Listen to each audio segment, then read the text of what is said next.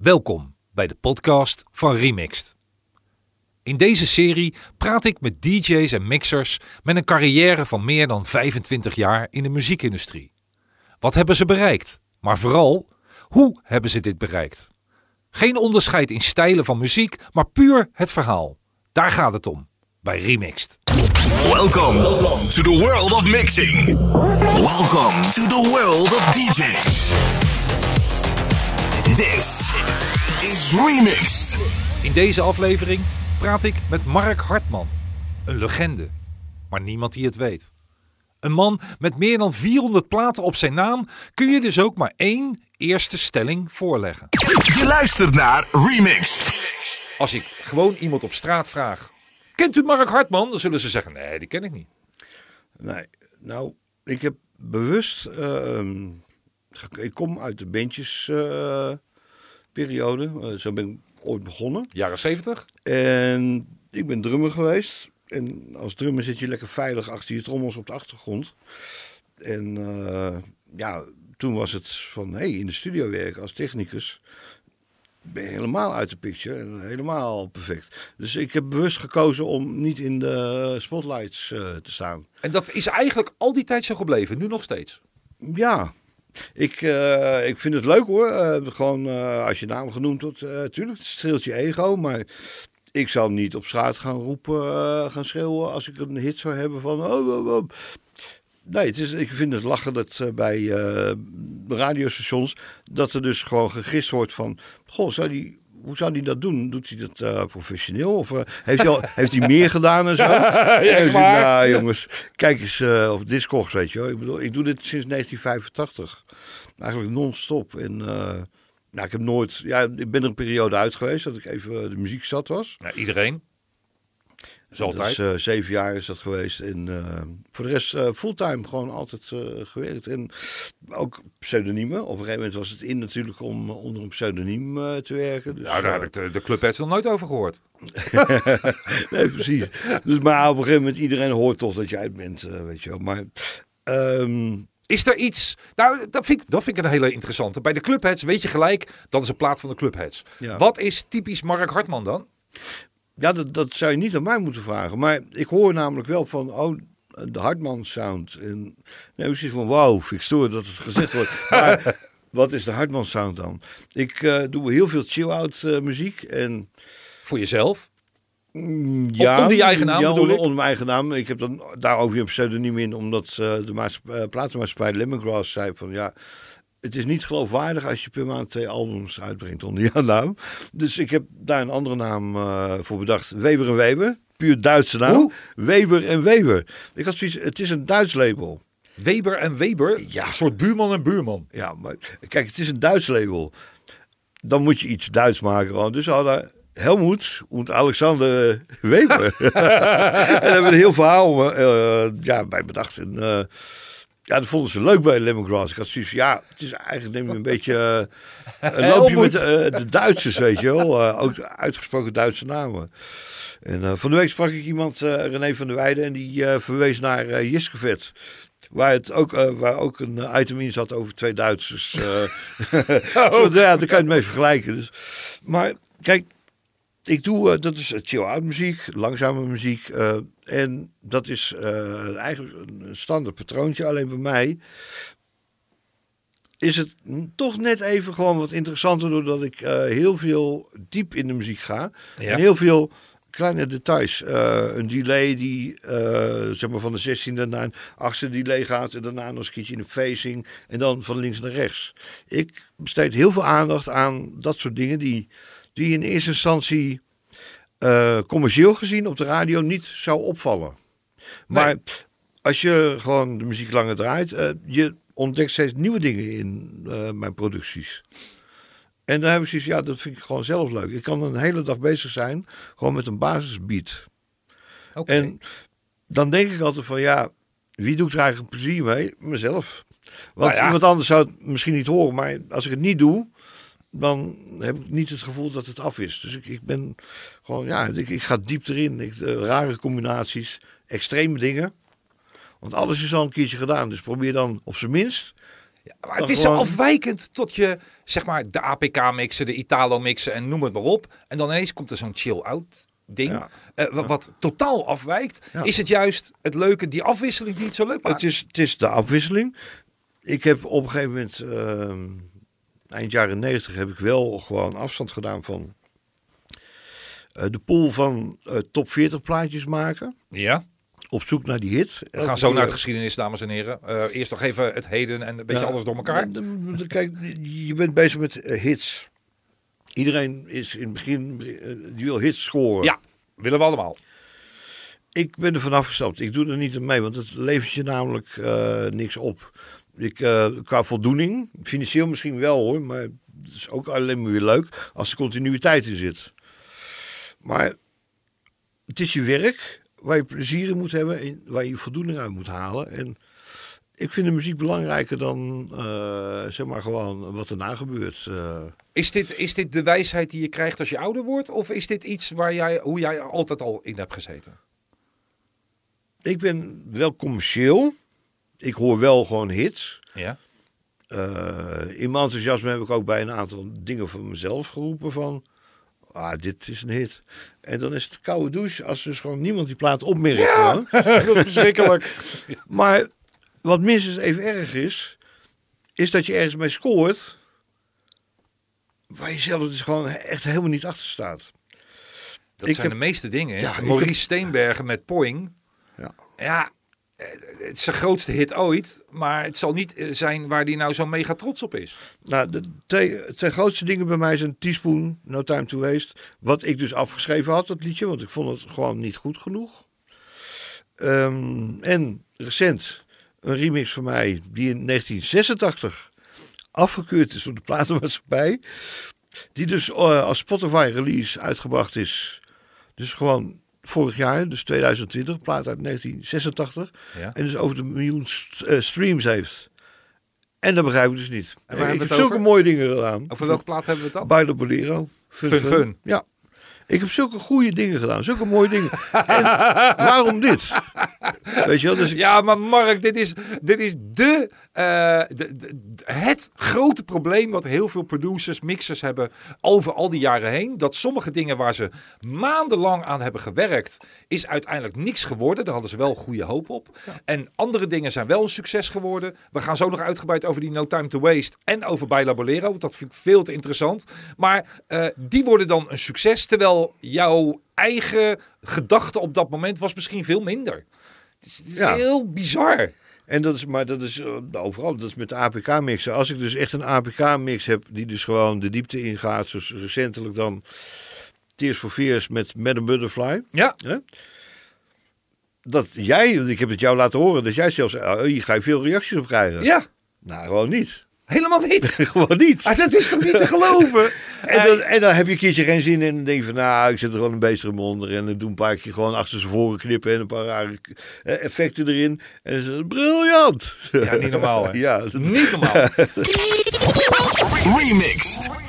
Ja. We hebben in de studio Mark Hartman. We gaan terug naar zijn verleden. Eh, we gaan ook even helemaal terug naar het begin. Want hij, zo is, zoals Mark, zoals je altijd bent, is dat eh, alles door elkaar ging. Het begon al, en ik hoorde je het al zeggen, als drummer in een bandje. Ja. Zo ben jij in de muziek gestapt. Was dat een familieband of was dat... oh, Nee, nee, nee, nee, nee. En, waar, en Nee. welke periode hebben we het nu over? Eh, Jaren 70 gewoon, Jaren denk ik. 70, ja. Eind jaren 70. Eh, even kijken, de- de- acht jaar. Eh, Toen ik acht jaar was, had ik mijn eerste bandje. Je, had, je was acht toen zat je al in een band. Ja, dat is eh, 1974. Maar had jij een drumstel dan? bandje. Ja, van de Determan, van de eh, zo'n speelgoed drumstel. Maar daar speelde je ook echt mee? Of was absoluut, dat... absoluut, ja. Kijk, ik ben gewoon eh, door mijn oudere broers ben ik heel snel gewoon beïnvloed eh, geraakt. Door, hè, ze, ze hadden heel veel met zeezenders, want dat was in die tijd. Ja. Veronica, Mi Amigo. En een van mijn broers die hield de top 40 bij. Ja, Dus ik kocht elke week de, de singeltjes en die had de lijstjes. boekjes, de plaatjes. Ja, en er kwamen singeltjes voorbij eh, die dan bij mij terecht kwamen. En mijn kamer ook niet meer verliet eigenlijk. Eh zoals ehm, het eerste singeltje wat ik dan niet gekocht heb, maar wat mijn broer dan voor mij gekocht heeft, zullen we zeggen, was eh, Sugar Baby Love. Rubets. Ja. Helemaal te gek. Ja. Historisch. Je had eh, Mut in die tijd, maar Mut vond ik een beetje te... eh, ja, dit, ook die, die gozer zeg, met de kou eh, op die kauwgom en, en, die enge onge, met, met die jurk aan en zo. Ja, maar dat, fi- die filmpjes ook met Dynamite en Tiger Feet, dat ging, al- stond alleen maar Ja, heen en ja. weer. Ja, dit is lastig eh, over een podcast, maar ik beweeg nu heen en weer, want dat is het enige wat ze deden. Ja, maar ik vond het, eh, nee, dat vond een beetje te, ja. En de Rubettes, dat was fris. Dat was eh, gewoon, die, die sound was fris. En eh, ja, ik blijf zeggen, kijk, Sugar Baby Love zullen we waarschijnlijk allemaal om lachen. Maar ik blijf zeggen, het is een verdomd goed liedje gewoon. Dat was het. Ja. Dat was het zeker. Maar En- dat was je eerste single. Dat was de eerste single eh, die mijn broer kwijt was aan me. De eerste single die ik zelf kocht was Bohemi- Bohemian Rhapsody. Kijk, nou gaan we praten. En toen ging het, eh, dat was voor mij het punt van dit wil ik ook. Ja, Ja, als zijnde van zo'n soort muziek maken of gewoon de technologische, de technologische ontwikkeling die in dat nummer al zat. Nee, de muziek in. Eh, kijk, eh Rubettes, Sugar Baby eh, stonden gewoon met dat drumstel en zo. Was eigenlijk een beetje van, ja, was het wel een beetje eigenlijk. Want eh, ik, ik speelde met Erwin en Niels Willemsen. Dat waren de zoons, of zijn de zoons van Guus Willemsen. Ja. Guus Willems is bekend van de groep Solution, Ja. eh bassist daarvan. En we hadden als voordeel dat... ehm, wij kregen alle afgekeurde spullen van Solution. Dus een bekken waar een scheur in zat... Die eh, zou Hans Waterman de drummer weggooien, maar die werd bij naar huis genomen, want dat was voor ons. De gitaar met de kromme hals is natuurlijk voor Solution onbruikbaar. Tuurlijk. Dus die kregen wij. Dus eh, ja, we hadden heel veel, heel veel spullen eigenlijk. Een microfoonstandaard die niet helemaal stabiel was. Die gooi je niet weg, die ging naar ons. Dus we hadden eigenlijk gewoon eh arsenaal aan eh, echte professionele spullen gewoon. Dus je was zo jong en toen speelde je al muziek en toen speelde jij drums. Ja, speelde ik drums. En had je les gehad of deed je maar wat? Ik, eh, ik heb daar geen les in gehad. Ik, ik ben gewoon zelf, eh, ja, je, je begint ermee. En ja, ik denk dat je erin doorgaat als je weet gewoon dat je het in je vingers hebt. Want ik denk als het niet lukt, dat je daarmee zou stoppen. Zoals met gitaar spelen. Ik had heel graag gitaar willen spelen. Is me niet gelukt. Eh, wel de optredens van de Who. Achteraf gitaar kapot slaan tegen de muur. Dat lukte me wel. Want dat was een frustratie gewoon. Of uit het raam gooien gewoon. Ja. De frustratie gewoon dat ik het niet in de vingers had gewoon. Kijk, maar dat hou je nooit zo lang vol. En drummen, dat zat er wel in. Dus daar ben ik in doorgegaan. Alleen, ik was links, ben linkshandig. En het was altijd een ramp als je gewoon eh, speelde. En je speelde bijvoorbeeld op een festival. Dan, als wij aan de beurt waren, dan moest dat drumstel omgebouwd worden. Ja. En dat is niet alleen de, de, de snare en de hi-hat aan de andere kant zetten. Maar ook je toms moesten ook andersom. Hè, want er zit ook een toon in. eh. dus eh, zeg maar van je high tom, mid tom, naar je floor tom. Moest allemaal omgebouwd worden. Dus dat was een operatie. Was je een keertje in de studio waar een drumstel stond. Kon je nooit even lekker gaan zitten. Omdat het altijd voor rechtshandigen zat. Ja. En dat, ik kan dat wel. Maar het drum niet lekker. Onhandig. Dus eh, ja, dat was een beetje gewoon eh, het nadeel. Want ik had inmiddels een professioneel drumstel. Ik had een deeltje gemaakt over het studiegeld wat mijn ouders voor me gespaard hadden. Daar kreeg ik een voorschot op Ja. om een drumstel te kopen. Kijk, dat is Ja. lekker. Ja, dus ik was altijd erg goed in eh deeltjes en handeltjes.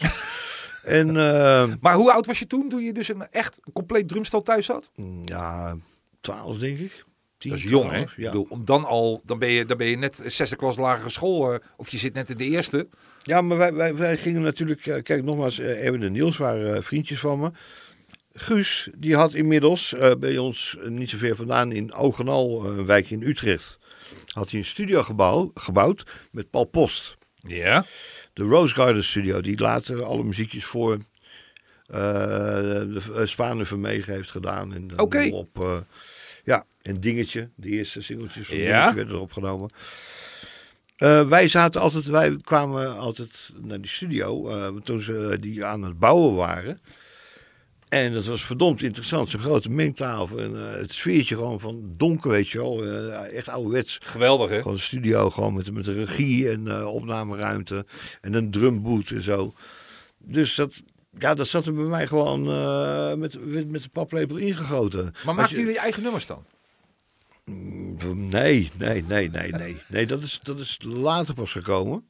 Dat was in mijn bandje na, eh maar met Erwin en Niels. eh, toen is het wat professioneler geworden. Ja. Was het ook echt een, band, volwaardige band met bassist, gitarist, toetsenist, drummer, zanger. Ja? En ja, toen kwam op een gegeven moment eh, kwam eh, de synthesizer in aantocht. En, eh, dat was een keerpunt ook voor mij. Dat door Ultravox, Vienna. Vienna, niet zozeer door het nummer, maar door de LP. Want ik, ik heb de LP toen gekocht. Ik weet nog goed, ik had net mijn eerste stereo versterker gekregen. En ik had nog geld over om een LP te kopen. Ja. Dus ik heb toen Vienna het album gekocht. En ja, Dat was niet normaal. Dat was een Mr. X, dat was met een drumcomputer en eh, weet je, allemaal met sequences en noem maar op. Ja. Dus eh, toen ben ik platen gaan kopen als eh, krachtwerk, Johan Timman. Ja. En eh, ja, dat was het helemaal gewoon. Platen waar synth in zat. Eh, Bowie begon eh, in die tijd heel veel met synthesizers te experimenteren. Ja, maar je had jij heel veel. Human League, OMD. Het waren allemaal jongens die, Newman. die waren enorm, ja, die waren ja. enorm aan het, aan het vernieuwen. Het gebruik van synthesizers was meer standaard dan gewone instrumenten. Je, je had sowieso al in elke Chin en Chapman plaat, de, de, de succesvolste producer van de jaren 70, eh Kiss You All Over, Exile. Exile. Ja. Die eh, facing Ja, Solina zat erin. Ja, en die zat ook in Heart of Glass van Blondie. Blondie, ja. Hetzelfde. En die zat gewoon echt in veel platen. En de oorsprong daarvan heb ik ontdekt in eh, een Italiaanse, wat werd toen gezegd, Italiaanse producer, ehm, genaamd Giorgio Moroder. En toen ik die naam hoorde, ja, toen was het echt gewoon van ja, maar klaar. Wat nou opleidingsschool, dat wil ik. Ja? Ja, het was Ja, daar was je ook echt helemaal van overtuigd. ik wilde niks anders. Nee, dat is gewoon van. Ik eh, was ook vrij snel van school af. Ja. Ik werd ook vrij snel, eh, snel op school ingezien van. Misschien is het beter als je niet meer komt. Eh, je bent leerplichtig. Dus, hè, moet d- wel. dus je moet naar een. ik ben toen naar een schreefschool geweest. En ja, op het moment dat het mogelijk was om daar ook mijn snor te drukken, heb ik dat gedaan. Op een gegeven moment hebben ze gedacht: van, laat maar. Het heeft, het heeft totaal geen zin om hem op een andere gedachte te brengen. Hij wil dit. En Ja. Ga daar maar lekker mee door. Ga George Moroder maar achterna. Met, Ja. met Donna Summer producties. eh, eh, Ja. Noem het maar op. Dat was natuurlijk... Maar een synthesizer kost een vermogen in Ja, die tijd. ga die maar eens kopen. Dus nou, wil het toeval dat een vriendje van mij had een Korg MS-20. Ja. En ja, nu ga je heel hard lachen waarschijnlijk. Ik had een wedstrijd skateboard met brede trucks eronder. En die wilde hij graag hebben. En ik wilde zijn synthesizer hebben. En die hebben we toen geruild. Dat deed hij voor die skates. Die, Ja, maar die skate was ook een paar honderd gulden. En, eh, ja, maar die synthesizer was vele malen duurder. Ja, maar die zal hij dan ook wel goedkoper hebben gehad. Het was eh, niet- natuurlijk, eh, hij was spekkoper, want hij had er een wedstrijd eh, skateboard voor terug. En ik had mijn droom ervoor, weet je wel. Dat was, eh, dus ik ging zitten en eh, de MS-20 is een klein toetsenbordje. Ja. ehm, zonder presets, wat je tegenwoordig hebt, dat je dus gewoon honderdduizend geluiden erin hebt. Allemaal knoppen. En een snoertje. Precies. patchkabeltje. Maar als je niet weet eh, hoe een synth- synthese eh, geluid opgebouwd wordt, Daar waar moet je minst op? Exact. Je hebt geen idee wat je En moet waar moet je aan draaien? Eh, Ik kreeg een tsch, heb ik een keertje voor elkaar gekregen. Wauw. Ja. En Ja. dan zeg maar de attack eraf draaien, dan had je de psch. Dat is me gelukt. Verder nog helemaal niks. Dus ik Maar dus- ontzettend gefrus- gefrustreerd. Ja, natuurlijk. Ja. Maar betekent dat dan ook dat je eigenlijk dan misschien verkeerd begint met een apparaat waarmee je zelf tonen of geluiden moet gaan maken? De, Want dat waar, was het. de ware, dat, dat was een synthesizer. Dat, Dat was- had eh, Moog, eh, dat, noem maar op, de, de Prophets en zo.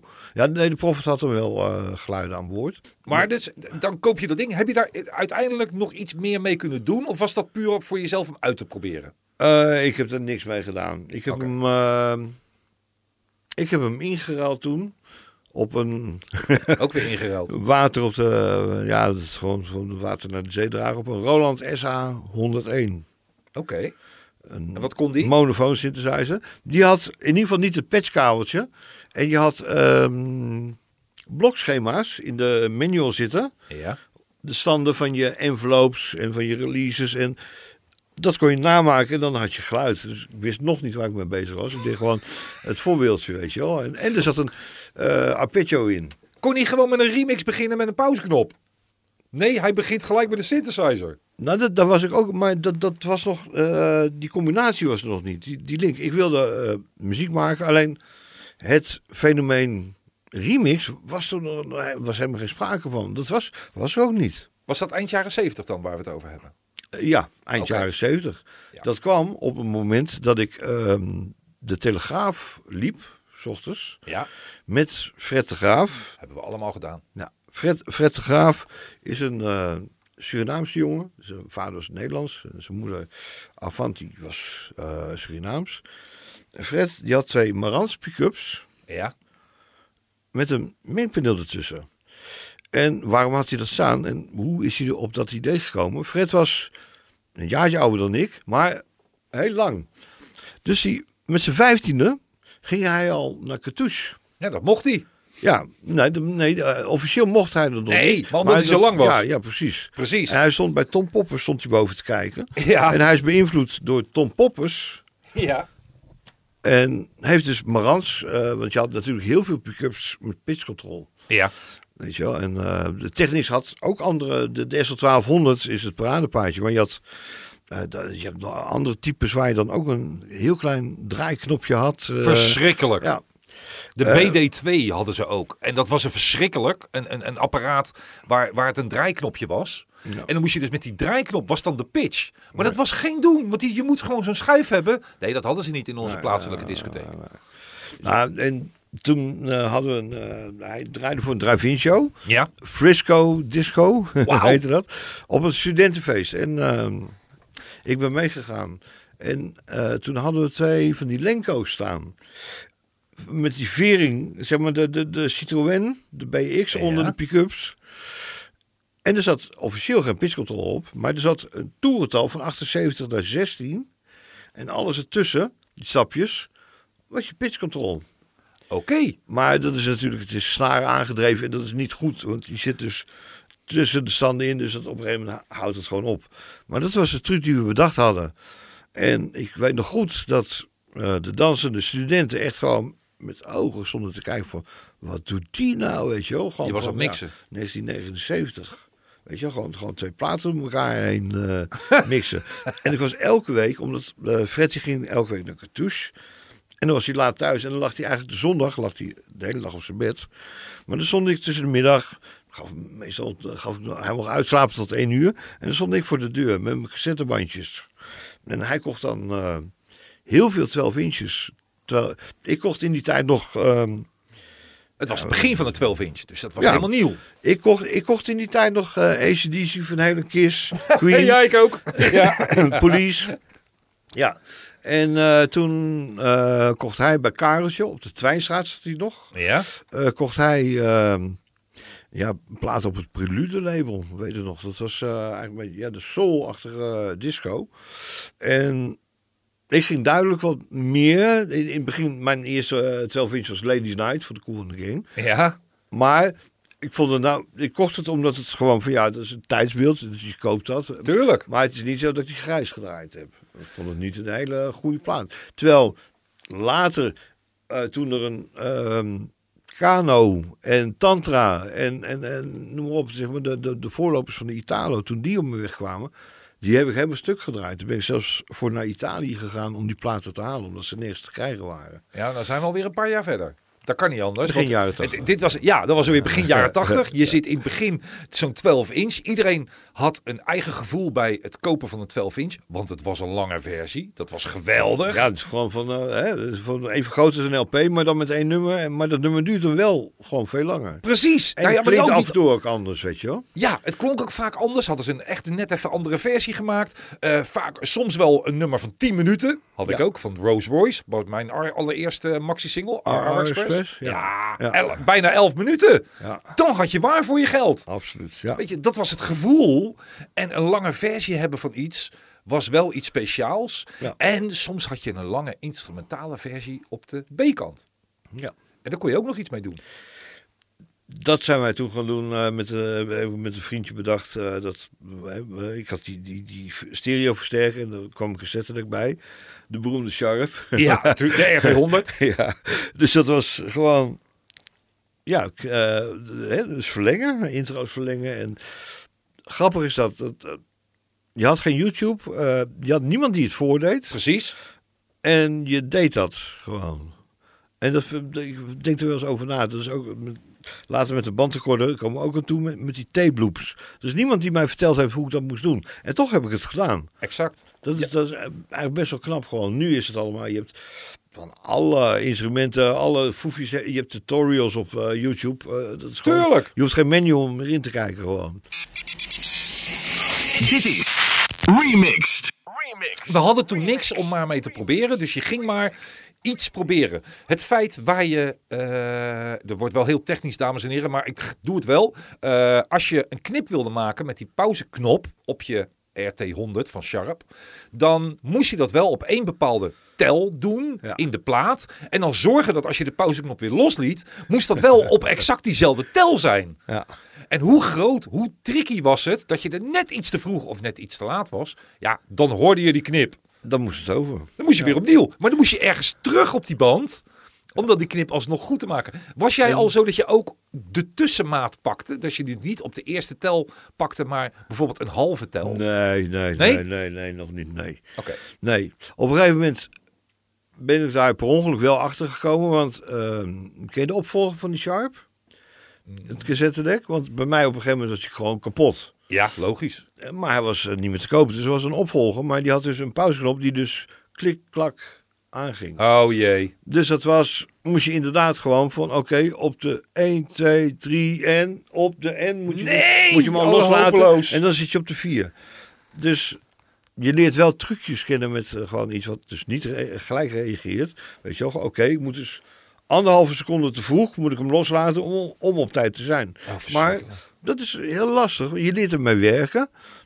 Maar Inventief.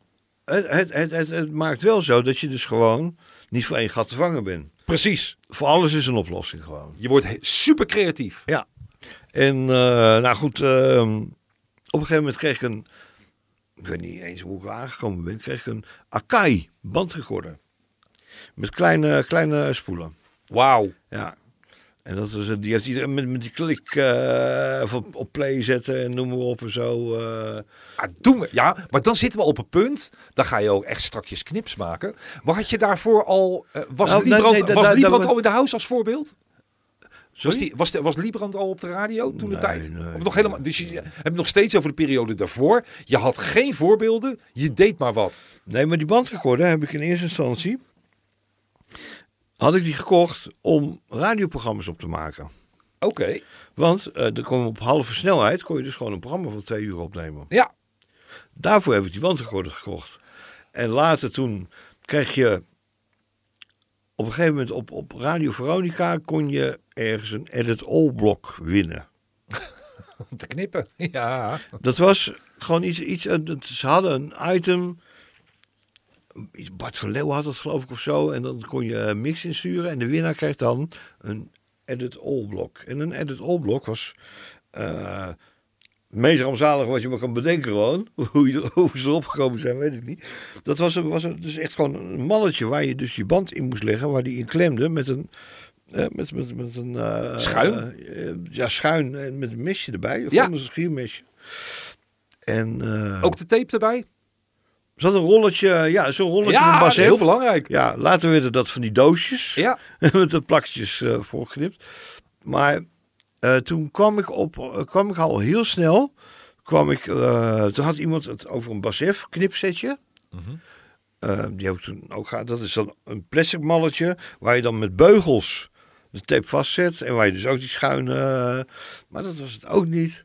En toen ik bij Staphorst. eh, hadden ze een Refox dingetje. En dat was een, gewoon een, een plastic ding wat je, eh, waar de onderkant eh, zat van het dubbelzijdige plakband. En daar kon Ja. je ergens op zetten. En dat was gewoon, daar zat een veertje in. En je drukte gewoon, hè, de, de hoek was bepaald en zo. En dat is dus eigenlijk wat in een Revox B77 zat. Een knipper, die had je gewoon los. Kon je die kopen gewoon. Ideaal. Ja, en ja, toen ben ik gaan experimenteren met eh, knippen. Mijn eerste knip was... Had wel met Ben te maken, met Ben Liebrand. De eerste knip die ik zelf deed.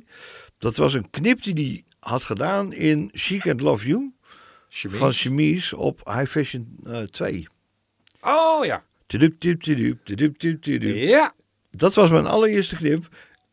En die was wonder, wonder, ja, die was gelukt. Die klopte helemaal gewoon. Dus de allereerste knip die ik in mijn leven maakte, die klopte dus gewoon. Maar je had wel het voorbeeld van Ben dus. Ja, maar ja, hoe, hoe, hoe het moest worden, wat, hè, wat het idee, want je, je bent nog helemaal niet... eh, je bent niet de deed niet, je deed niet een knipsen zo, Nee. maar ja, dat, dat, dat grapje wat erin zit, Ben deed ook regelmatig, eh, zoals in Fun Fun, van die titu, titu, Ja. je van die, van die stops. waar Zes die dus, achter elkaar. nou, het is gewoon een knip en dat is een stukje tape, een witje ertussen. Volgende stukje, weet je wel. En daardoor waren die echt die stiltes eh, gewoon. En dat ben ik wel gaan analyseren. Maar de eerste knip was eh, nagemaakt. de, de Chic and Love You. Tudum, tum, tudum, tudum, tum, tudum. En die lukte. Ik hoor Dus- hem op de achtergrond. En daar, daar had je gewoon echt... eh, dat, dat, omdat het gelijk lukte, is het leuk. Kijk, als het een drama is, Ja, dan, dan ga je al Dan- snel Timmerman worden. dan denk je, oh, het is niet aan mij besteed. Gewoon. Precies. En dat was met mixen, dat ging vrij, eh, vrij aardig af. eh, Je had ondertussen al. ook, had je, je had die, wel, wat voor draaitafels had je op dat moment? Of had je Ik had, nee, nee, nee, nee, nee. Ik had wel vrij snel de Technics. Ja? Ehm, omdat er nog geld over was van mijn studiepotje. was de volgende deal die ik maakte. eh, was met mijn moeder van... eh, Met je moeder. ja, van de, nou goed, die pick-ups. eh, ja, nou goed, dat heb ik voor elkaar gekregen. Mijn moeder stond hoofdschuddend toen ik thuis kwam met twee pick-ups. Van, jongen, jongen, je kan maar één plaat tegelijk draaien. Wat moet je nou met twee? Ja. Dus en eh, toen ik eenmaal, eh, dan eh, kocht ik een nieuwe band. Dan vroeg ik eh 15 gulden om een bandrecordeband te kopen. Ja. En die ging kapot zitten knippen. Dat was Ja, wat is dat nou? ja, was bizar. Dus maar, Maar, maar ja, daar had toen je begon toen, het een beetje. ja, maar had je toen ook mixbandjes en zo? Of mixtapes die je iedere maand Ik deed mixtapes, maar dat was gewoon puur gewoon cassette. Dat was eh, ook niet de reproductie van één, eh, hè, zeg maar één mix die dan gekopieerd werd. Mhm. Ik maakte gewoon voor, het waren allemaal verschillende mixen.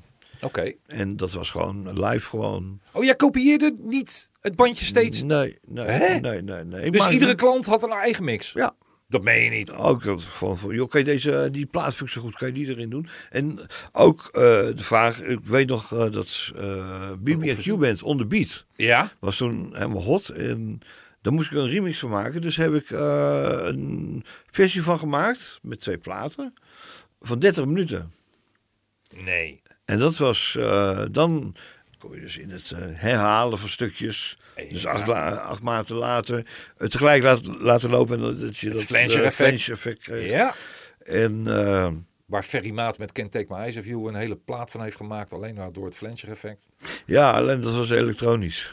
Is dat zo? ja, ja, ja, ja. Ik weet ook niet of het Ferry zelf is geweest. Op Ramshorn is die ooit verschenen van Boys Town Gang. eh, Dat was een Ferry Maat remix. Er zaten van die flipperkastgeluiden in, weet ik nog. Precies, Heel ja, van maar vooral en- Flanger. eh, Ja, ja, ja, klopt, ja. Echt inhoudelijk voor de rest nul. Maar goed, jij maakte je mixtapes. Dat deed je vaak op verzoek.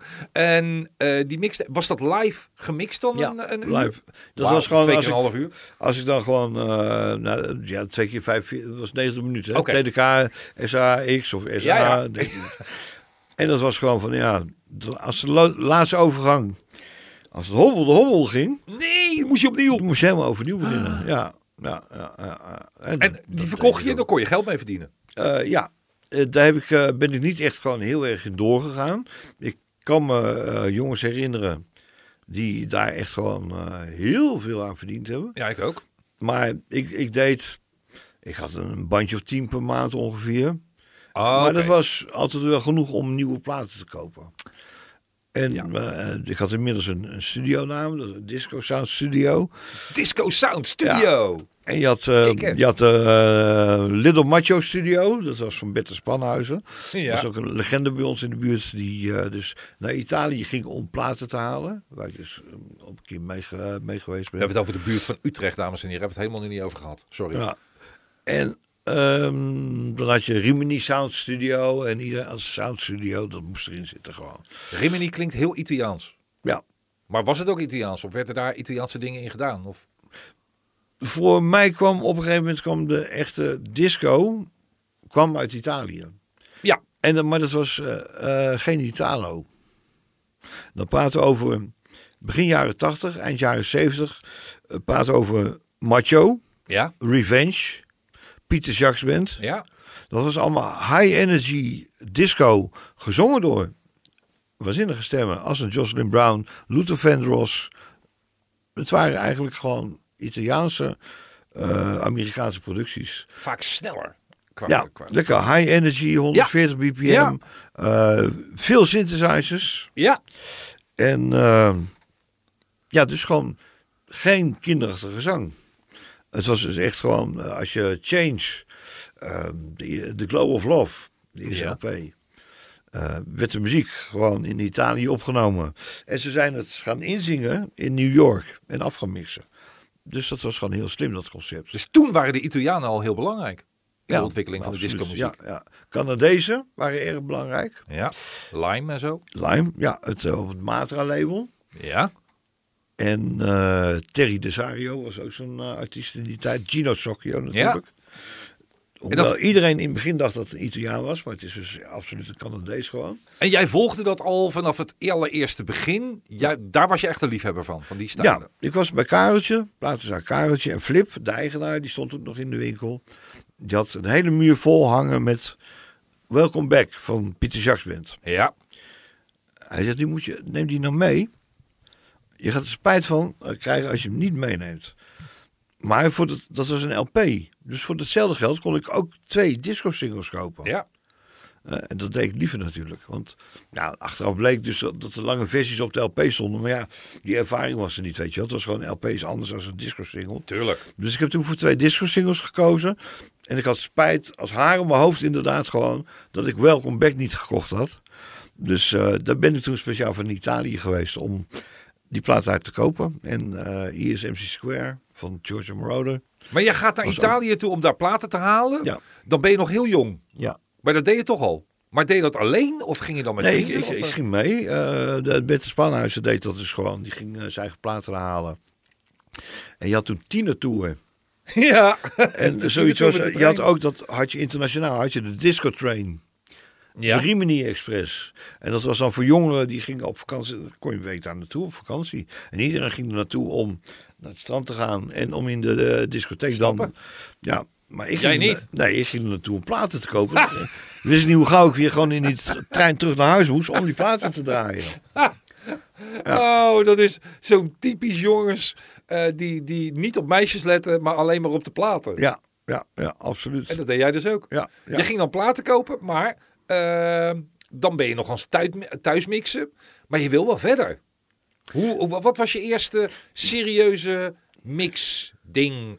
Was dat op de radio, in een discotheek? Nee, nee. Ik, ik, ik, heb, de, eh, ik heb je podcast natuurlijk eh, uitgebreid beluisterd, alle afleveringen. Met, Ja. met veel interesse. Maar je hoort heel veel over de Bond van Doorstarters. Ja. En ik vraag me af van waarom ik daar nooit iets eh, naar gestuurd heb. Ben je nooit geweest? Nee, nee, maar toen maakte ik al platen. Ja, jij was al verder. Ja, dus maar, nee, maar dat vroeg ik mezelf af. Van, hoe kan het nou dat ik dan geen, nooit een mix heb opgestuurd? En een Veronica, weet je, kon je mix insturen en dan kreeg je dat edit all. Top 10, ja. En dat heb ik nooit gedaan. Nou weet ik dat, dat op het moment dat je dat edit all kon verdienen, dat ik mezelf toen nog niet goed genoeg eh, vond. Dus stuurde ik gewoon niks op. Nou, logisch. Ja, maar de bond eh, van doorstarters, eh, die tijd. Toen had was ik- al met al- bootlegs al- bezig. toen, ja, toen was ik al waren dan de illegale. Oh ja, ja daar mogen we het niet over hebben. En dan mocht natuurlijk niemand weten dat. hè? Dat er bootlegs zijn Ja. op jouw naam. Nou, oké. Er is jouw... was jouw allereerste wapenfeit dan een bootleg? Of was dat wel gewoon een officiële remix? Iets met Koto. Nou, nee, nee, dat, dat was een beetje dezelfde tijd eigenlijk. Ehm, ik was druk aan het knippen en ik ehm, hoorde toen een plaat, Joanne Daniels, After, the, Rainbow. Ja. En dat vond ik zo'n goede plaat en daar wilde ik een remix van maken. Nou, weer terug naar mama, good old mother, die gaf mij voor mijn verjaardag een dag studio. Kijk, want ik had al begrepen dat met de remix. eh, gaan we weer terug naar Ben. Ben die verdient wat eigenlijk. naamsvermelding. Die, ja, Die, die komt in ieder interview naar voren. Absoluut. Nee, maar Ben die had dus zijn Italo mixen. Daar zaten overdubs. Weet je wel. Ja, eh, en die, en die eh, Italo remixen met eh, Fun Fun en Fun Fun had je scratchen. Oh Yes or No. Ja, nou dat was, twee, dat Ja, was deel deel 2. twee. Maar deel 2 was heel speciaal. Dat was 1984 volgens mij. Ehm Feel the Drive. Ja, Dr. Dat was met, met nou, dat- toen ik dat voor het eerst hoorde. Heel van wauw, weet je wel. Dus een hele aparte rhythm track gewoon eronder. En de additional tijd. keyboards erbij. En, dus ja, dat, dat kan je niet thuis doen met, met je bandrecorder natuurlijk. eh, hè? Met, met een pick-up en een bandrecorder krijg je niet Precies. voor elkaar. Dus ik had toen een studio gevonden in Culemborg. Een 16 sporen studio. Eh, voor eh, veel te veel geld. Die kon betalen natuurlijk per dag.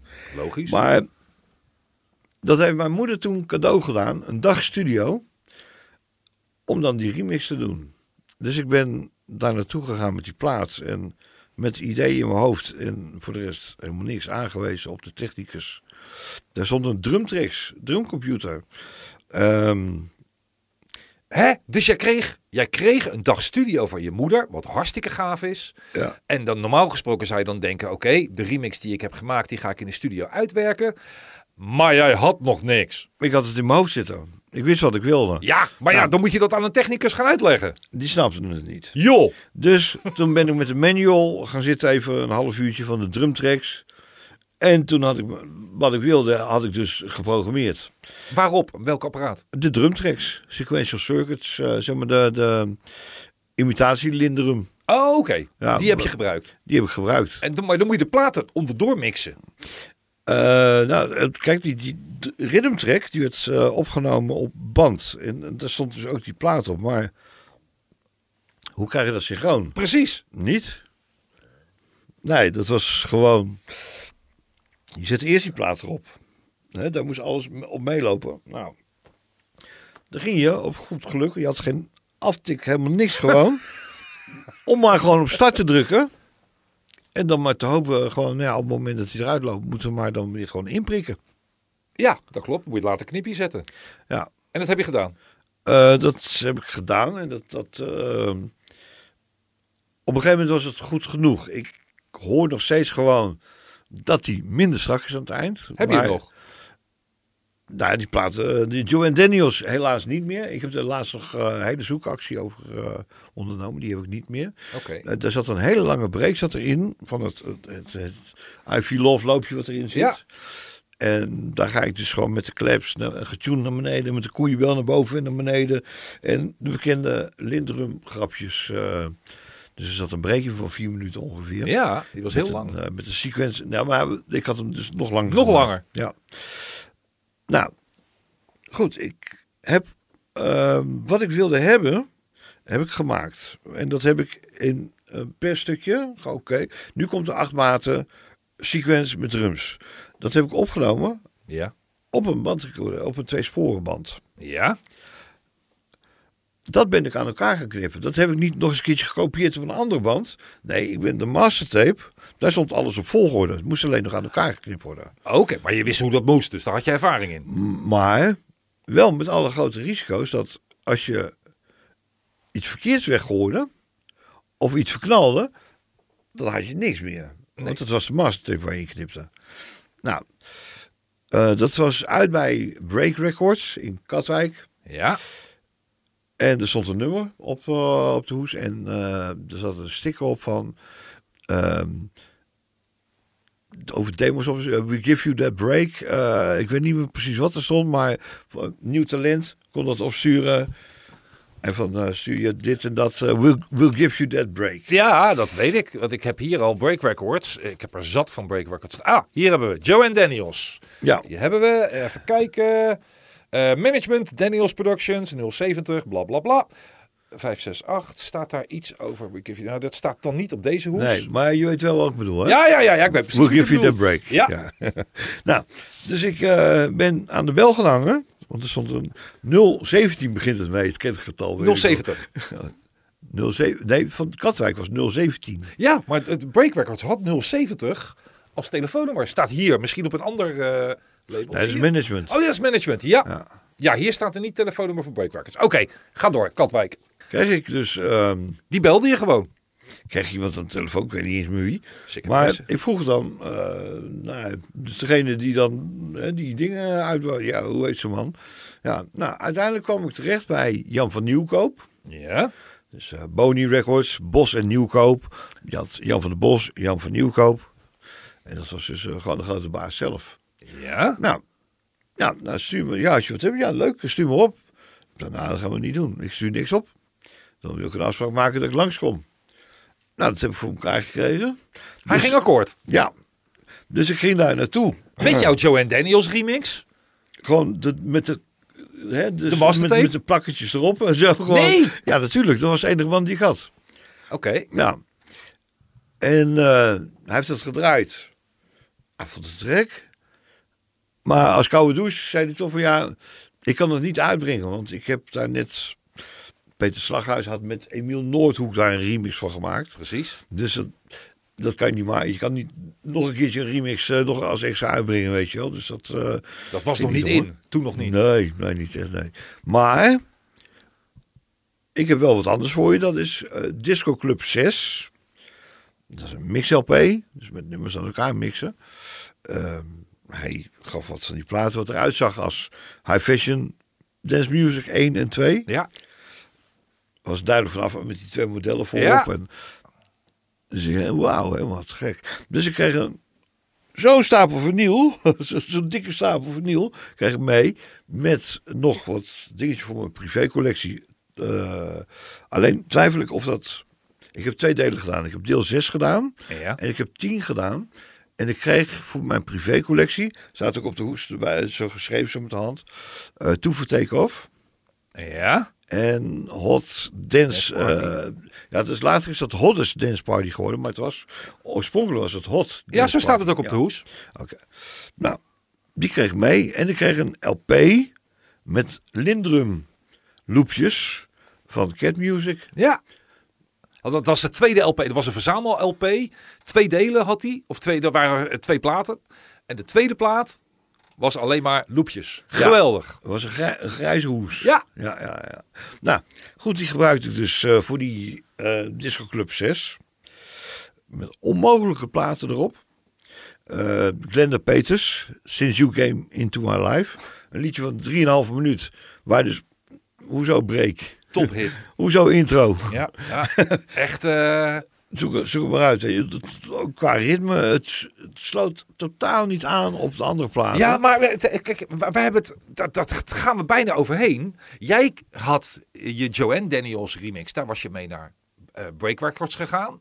Dat jij ging gewoon in de volle overtuiging, jongens, dit ben ik, Ja. dit kan ik, dit Ja. heb ik gemaakt. Hoor maar, hij is enthousiast. Hij zegt, oké, we kunnen daar niks mee doen, maar je mag wel Disco 6 gaan mixen. Wist je al van het bestaan van die LP's toen jij die vraag kreeg? Nee, nee, want Disco Club 6 was eh, voor ACI.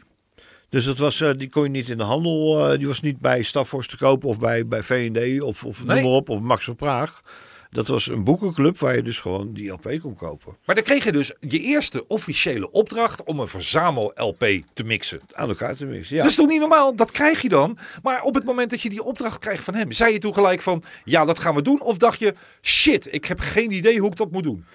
Ik had het wel, maar ik had alleen de middelen niet. Want hier had ik dus duidelijk meer voor nodig dan die Akai met die kleine spoeltjes. eh, die band, daar red ik het niet mee natuurlijk. Precies. Want, eh, dat is gewoon, eh, want je moet de hoogste snelheid hebben. Dus die tape ga je nooit natuurlijk eh, een LP kan mee redden. Maar je kreeg nog betaald ook. Het was een betaalde deal. Nou, ik heb ze voorgesteld. Eh, Jan van Nieuwkoop van luister, ik wil een Revox bandrecorder hebben. Als jullie nou zo'n Revox voor me kopen, dan doe ik een jaar lang doe ik de remix voor jullie gratis. En, dat ging, en dat heeft hij af, eh, afgewezen. En dat vond ik, vond me zo ellendig, want dat had ik helemaal in mijn hoofd. Dat, dat zo moest het gebeuren. Dat was het volgende deeltje wat ik zou gaan maken. Ja. Hij zegt dat eh, in jouw voordeel zeg ik dat je het niet moet doen, want dan ga je spijt van krijgen. Dat is Nou, wel aardig ik, trouwens. Ik zag dat heel anders natuurlijk. Hè? Ja, jij wel. Maar hij, hij wist al van hier zou veel meer uit kunnen komen. Dus Ja. dan kan Mark eigenlijk op een andere manier veel meer geld verdienen. Ja, dat bleek ook vrij snel al. Ja, dus eh, toen heb ik eh, een bandrecorder geleend van iemand. Ehm, Wat en- kreeg je dan voor die Disco Club 6? Als vragen mag. Wat was dat in die tijd? Is dat in een paar honderd gulden? Zes of 700 gulden toen.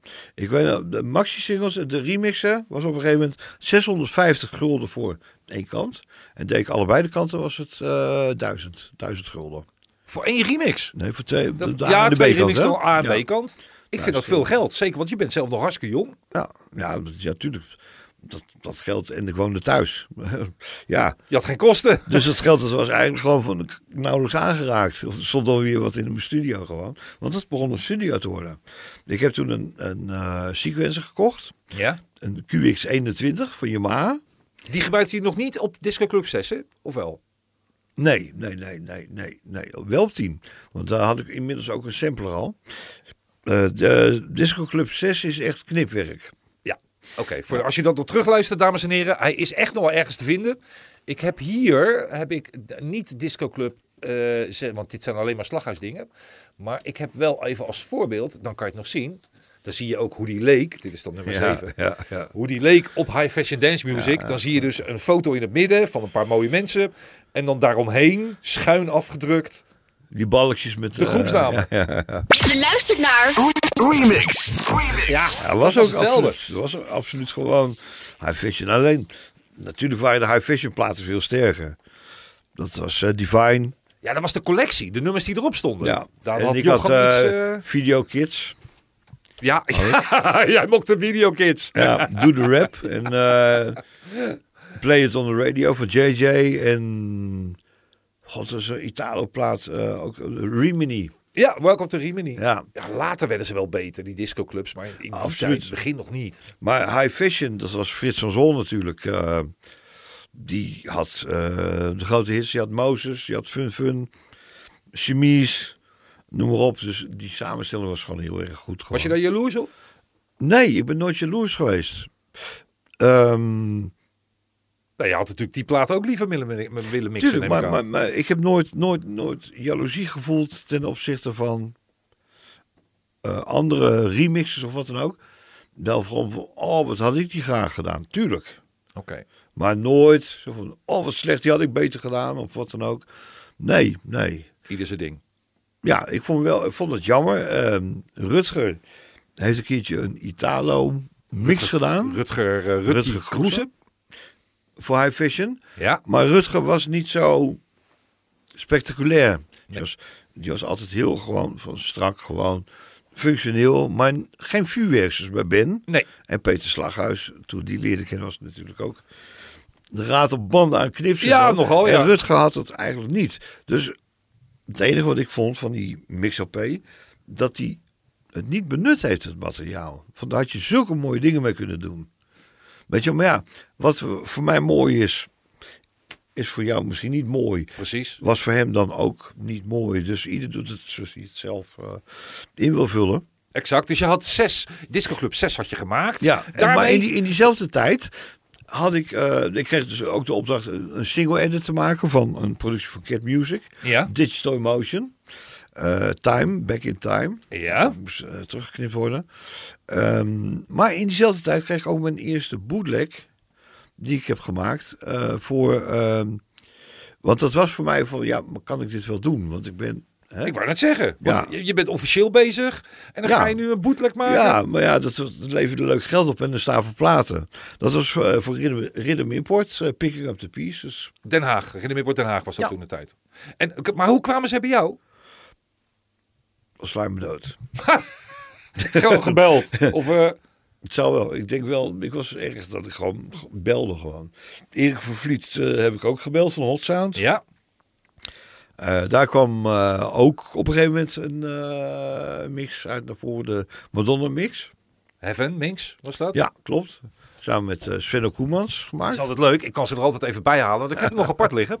Even kijken, hier hebben we hem. Kijk, hier hebben we zo. Oh, Summer Sounds is volgens mij ook voor jou, maar dit is jouw Heaven Mix. Ja, klopt ja. Ja, met, eh, met eh, goudkleurige disco net hoe ze zo- Ja, ja, ja, ja. Neem maar mee Ja, straks, want je had hem toch niet meer? Voor jezelf? Je had hem toch niet meer? Nee, ik heb helemaal, bijna helemaal geen vinyl Nou, dat neem je mee. Oh, wauw. Te gek. Dat is een eh, Heaven Mix, een Madonna Mix, eh, een complete megamix. En op de achterkant, Wow. en daar ging het bij om, want dat vond ik het gaafste. ja. Die Into the Groove met die koeienbelletjes er doorheen. ja, en Koto. Ja, ja, geweldig. Kijk, ik had eh, inmiddels eh, had ik ook de weg gevonden naar High Vision. Het label waar Ben Liebrand veel dingen op deed. En Ben had toen op de discobeurs, was nog in Hilversum. Ze hebben de voorloper voor DJ Conventions en zo. Je had de discobeurs gewoon. En Ben die dra- draaide daar dan eh, op, eh, op de vrijdagavond. Stond Curien van Inkel live daar. Ja. En High Fashion, Frits Rol, die had een stand. En die vriend van mij, Bette Spanhuizen, die stond op de stand te draaien. Niet echt te DJ, weet je wel. Dat was niet dat je echt... In de, eh, de steeds stond de mixie stond gewoon dat de muziek aanstond gewoon. Ja. Nou, eh, kijk, want die, die stand was gedeeld door eh, High Fashion Music en Kareltje. De platenzaak Kareltje. Want Flip, de eigenaar van Kareltje, was heel goed bevriend met Frits. Ja. Nou, en Betters was gewoon een graag geziene klant voor Kareltje. Dus die werd meegenomen naar de beurs. Waardoor het voor mij ook wat makkelijker was op de beurs om Frits aan te spreken. Tuurlijk. Je hebt een ingang. Ja, dus, eh, nou goed, eh, contact, eh, contact gelegd met Frits. Als mensen Frits kennen, dan weet ze ook dat het eh, best moeilijk is. Frits is, eh, hij is spontaan, maar zou je niet gelijk zo van, oh, ik heb eh, dit en dat. je moet hem wel woorden in zijn mond leggen, weet je wel. Je moet, zeg maar, je moet hem wel blijven entertainen. Hij zal nooit een verhaal uit zichzelf beginnen. Oké. Hij is niet echt spontaan. Hij is wat, wat, wat gereserveerd. Ik had vroeger was ik ook best wel een beetje bang voor hem. Hoor. Snap ik. Van, Oeh, weet je, als hij me goed vindt. Dat was eh, als ik naar hem toe ging. En hij ging het draaien. En dan, hij zat een beetje zo met zijn hoofd te headbangen. Zolang hij dat deed, zaten we goed. Maar heb jij een mix naar hem toegestuurd? Of Nee, nee, nee, nee. nee. ben je gewoon met hem gaan praten over Eh, muziek? Ik ben met hem eh, gepraat op de beurs. En ze hadden afgesproken van ja, hè, nou als je wat hebt, Frits zei dan als je wat hebt, eh, tuurlijk, zoals een ENR manager dat hoort. Tuurlijk. Dus ik had wat. Ik had eh, twee platen op de beurs gekocht. eh Evidence. Traveling? Nee, de opvolger. Oh. Take Me to the TV Love, Take Me to the Top. En TV Love heette die plaat. En je had eh How About It, de opvolger daarvan. MDMC? Ja, de Eh. opvolger was eh, It's a Long Way Up to the Top. Ook geen hit Eh, geworden. Nee, waren platen die eh, Ben met uh, Peter Schöne had gemaakt, met de Ja. Fairlight. Nou, ik ben Evelyn's helemaal verrot gaan knippen. Ja. Ontzettende freaky knips en zo. En ja, ik ging Dureco bellen, waar haar Vision label dan eh onder viel. En kreeg dus de vraag van, ja, kan je het opsturen? Eh, nee, nee, ik stuur niks Nee, op. nee. ik wil eh, wel een keertje langskomen. Nou, oké. Uiteindelijk dus voor elkaar gekregen dat ik langs kon komen. Frits heeft het zitten draaien. En ja, ook weer die teleurstelling van, ja, maar dit kan ik niet zo uitbrengen. Ja, waarom, waarom niet? Waarom? Productie van Ben Liebrand, eh, die ik dan gewoon als niemand dan helemaal aan gort knip. Waarom kan je dat niet uitbrengen natuurlijk? Ja, waarom Dat niet? snappen wij niet. Nee, dus maar hij had wel voor mij twee opdrachten. Nee. De eerste twee singles van Koto. Hij had toen net Visitors uit van Koto. En daarvoor zijn er al twee singles geweest van Koto. Dat was Chinese Revenge. Bijna Ja. bij niemand bekend op dat moment nog. eh, was zelfs in het importcircuit kwam die plaat bijna niet Nee. eh, voor. Ehm, de En tweede was al bekender. Dat was Japanese Wargame. Ja. Dat was al op het ehm, Memory label. De eerste Ja. was nog niet op het Memory eh, label. En ehm, ik kende Japanese Wargame kende, kende ik wel. was een plaat van, ja, ik vond hem zelf goed. Want synthesizer. maar- Maar voor de rest, eh zeg maar met de bandjes maken, kreeg ik niet het verzoek om die ook in de mix te zetten. Oké. Dus dat was niet echt een populaire plaat. Maar voor mij was het, hé, hey, kom op. Officiële remixen. Gewoon je naam is op de op dat High Fashion label. Dit was deel 1 van het mooie gesprek met Mark Hartman. In deel 2 praten we verder over de carrière van Mark en zijn ambities. Luister ook de andere afleveringen in de serie Remixed in je eigen podcast-app. Daarnaast, iedere week op diverse radiozenders kun je luisteren naar de muziek van de mixers in de radioshow Remixed. Voor informatie over de programmering check je remixed-show.nl. Dat is remixed, rmxd-show.nl. Tot de volgende keer. Welkom bij de podcast van Remixed. Dit, dit is Remixed. Je kunt nu gaan luisteren naar deel 2 van het mooie gesprek met Mark Hartman. We waren gebleven bij het contact leggen met een platenmaatschappij. En ik vroeg hem, als ik nu een jong talent ben en ik wil doorbreken, klop ik dan gewoon op de deur van de maatschappij en zeg dan, hallo, hier ben ik? Ja en nee. Ehm Want ze kunnen je ook een vervelend ventje vinden. Ja, ja, het had ook anders uit kunnen werken, ja. Eh, waarschijnlijk eh, was mijn, mijn eh, overredingskracht gewoon heel groot. Ik weet het niet. ja, geen idee. Maar zo, nou, vind ik wel grappig dat iemand gewoon... Hij neemt geen genoegen met minder, weet je wel. Precies. Laat me komen, ja. Ik weet niet of dat vandaag nog zo werkt. Omdat er natuurlijk...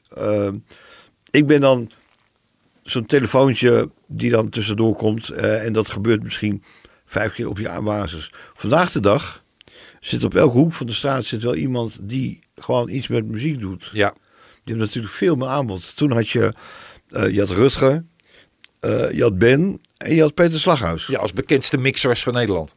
Ja, Nou, dan was ik dan, dan de, de vierde persoon eh, bij, weet je wel. Gewoon, eh, ik kreeg Chemise, Seek and Love You, Koto, Strike One. Dus ik kreeg ook, ook aardige bekende titels eh, die ik moest doen. dus het ligt aan de, de, de periode. De periode was het dus anders. Dat, Ja. dat zeg je er ook mee. Ja. Eh, op dat moment ben je in, eh, in je huis. Je hebt al spullen gekocht van het geld wat je verdiend hebt met de eerste platen. Dan gaat het ineens lopen. Deed je Ja. het toen nog fulltime? Eh, toen deed ik het fulltime. Ik heb eh, puur gewoon omdat eh, anders dan had ik een probleem gewoon. Eh, ik moest toen nog eigenlijk naar school, maar ik kon toen een baantje krijgen bij een fotozaak. En dan lieten ze me met rust. Dus je was nog zo jong, hè? Ik was leerplichtig, maar omdat ik dat baantje kon krijgen. Nou, ik werkte een paar maanden bij die fotozaak en toen begon het gewoon te lopen.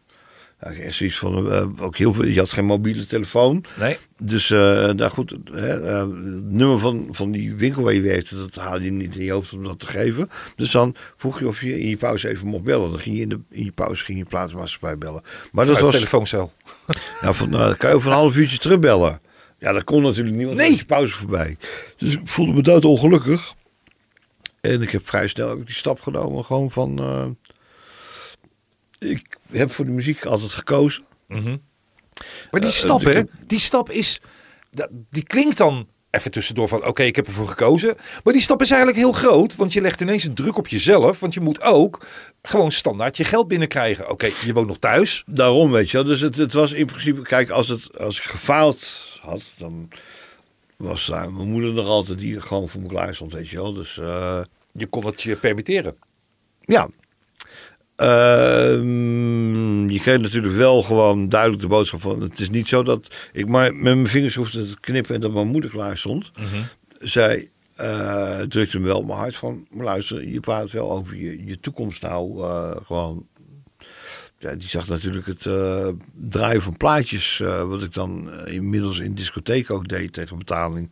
Ja. Zag ze niet echt als een toekomst. En, en platen zelf maken en mixen en zo. Van, dat, Was, was jouw wereld, jou- jouw wereld bestond die uit het draaien? Je was thuis bezig. Je, eh, de- Oké, je werk bij de fotozaak stopte dan ook. Eh, vrouwen in je leven of juist helemaal niet? Jawel, ja, jawel. We- we- Ik ben altijd wel met vrouwen bezig geweest. Dus dat dat wist ik altijd wel te combineren. Alleen ja, Vaste relaties ook? eh, Toen de tijd? Jawel hoor, want dat was gewoon van, ja, die zaten dan gewoon, eh, ja eigenlijk denk je van, wat een leven hadden ze. Die zaten dan gewoon maar een beetje zo dan eh, op, het- op het bed, hè? zaten. Ja, ja, ja, Zaten ja, ja. Als ik stond te mixen. Ja, jij was aan het werk en dan hoopten ze dat jij nog een keer tijd voor hun had. Ja, nou, als ze af en toe even dan gewoon eventjes aandacht en dan even, even wat snoep, snoep erin gooien of zo, weet je en dan, dan kon je weer verder gewoon. Ja, maar ze waren altijd tweede keus. Want de muziek ging altijd voor. Ja, ja, ja. Dansen deed ik niet. Dus als, als ik dan, dan maar een keertje uitging, dan Was je ook gezellig? wilde je vriendin ook dansen. Tuurlijk. En ik had al aan de andere kant gestaan. Ik weet hoe het eruit zag en hoe raar mensen stonden te doen en zo. Ik, nee, maar die, die dansvloer niet op. Nee, dus ik, ik stond altijd wel gewoon, ik stond niet als een houten klaas. Ik stond wel gewoon een beetje gewoon op mijn manier mee te swingen. Maar echt eh, op die dansvloer, nee. Nee, dat was je dus echt niet de meest gezellige partner. Nee, maar dat, dat lost je altijd op door gewoon een vriend mee te nemen die eigenlijk gewoon hetzelfde had en dan een vriendin had. En dan gingen die vriendinnen samen dansen. Oh, tuurlijk. ja, of ja, dan kon jullie aan Ja. de bar hangen. Ja, op, eh, ja, of, Ja. bij de DJ-boot stonden altijd natuurlijk eh, te kijken wat voor platen er gedraaid werden. En, eh, oh, wat is dit voor een plaat? En uh, En bij welke tenten ging je dan heen? Wat was je... Cartouche. Ja, Cartouche was... Wie draaide daar? Eh daar draaide Tom Poppers. Altijd. Tom Poppers draaide de... ehm God, weet je, ehm, die draaide... Nou, die draaide ook op de zaterdag. Maar Ton draaide het meest. Als je Tony, Oké. Hoe Hoejang heet hij volgens mij van zijn achternaam. Uit Zeist. Een gezette gozer. Goede mixer, absoluut. Maar daar, die zijn nooit doorgebroken of doorgegaan. Ja, die, die hadden gewoon die ambitie niet. Eh, Ton, Ton deed natuurlijk eh en de beat goes on. Ja? Op een gegeven moment. Nou, nog. Nee, Ton begon met een... ehm, met het financieren en promoten van een illegaal radiostation in Utrecht genaamd Mitsat. Oké. En op Mitsat waren heel veel commercials van cartouche. Ja, tuurlijk. En die werden door Poppers ingesproken. Eh Poppers had ook een programma erop en presenteerde het kareltje top zoveel. En er werden uh, mixerstrijden georganiseerd. Ikatoes, ook Ikatoes gedraaid. Logisch. En, uh, Maar Tom presenteerde het en de Beat Goes On toch niet? Er was toch een andere jongen die dat presenteerde? Bij Nou, de NCRV op zaterdagmiddag? Nou, uh, het was uh, Peter Duikersloot heeft uh, een tijdje de, de voice-over gedaan, dus de afkondiging. ja. Maar Tom Poppers heeft het ook gedaan. Ik weet niet. Uh, je, had, je had er drie. Mart van der Stad kan ik me herinneren. Dat was NCV. Dat was toch en de Beat Goes On? Nee, en de Beat Goes On was KRO. Dat was, uh, heeft op de zondag gezeten en het heeft op de woensdag gezeten, meen ik me nog uh, te herinneren. Maar dat was met Leo Coutinho, Peter Duikersloot en Tom Poppers om beurten. Oké. Okay. Ja, ben ik een keertje mee geweest toen met uh, Leo Coutinho, waar ik mee bevriend was. Omdat hij bij de Drive-In Show zat. Dat is Frisco Disco, waar ik dus voor het eerst ging mixen. Ja, ook gaaf. Ja, en uh, ik mixte al eerder dan Leo Coutinho eigenlijk.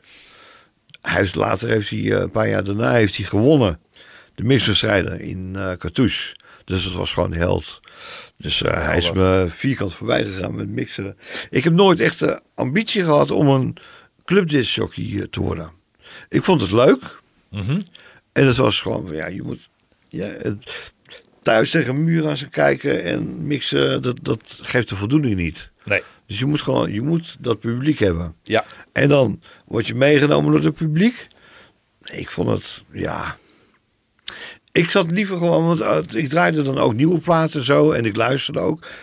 Het, ik was altijd gewoon, die muziek die ik draaide, luisterde ik ook naar. En dan hoorde ik in één keer weer iets en denk van shit.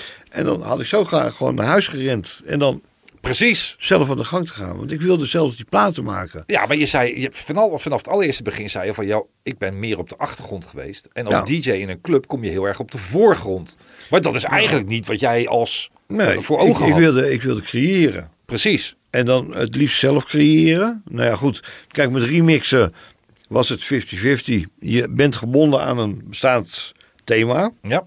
de plaat. Maar je hebt wel de vrijheid om daar dingen bij te voegen. Ja. Om er iets anders van te maken. Dat is wat anders dan in de bootlegs. Want dat was, je hebt dus een periode gehad dat je officiële opdrachten kreeg. Uh, daar zat je gebonden in ieder geval aan de platen. Maar in die bootlegs, ja, daar kon je gewoon helemaal los. Ja, maar dat, dat, daar had je weer het bijspelen en zo deed je dan niet. Was het echt gewoon knip, eh, veel knipwerk. Ja. Eh, met uitzondering van de B-kant waar het over begon. Van Madonna. Die Heaven Mix. Ja, nou goed, eh moest wel wat op de B-kant komen. Dus ik had een remix voor ogen van Into the Groove.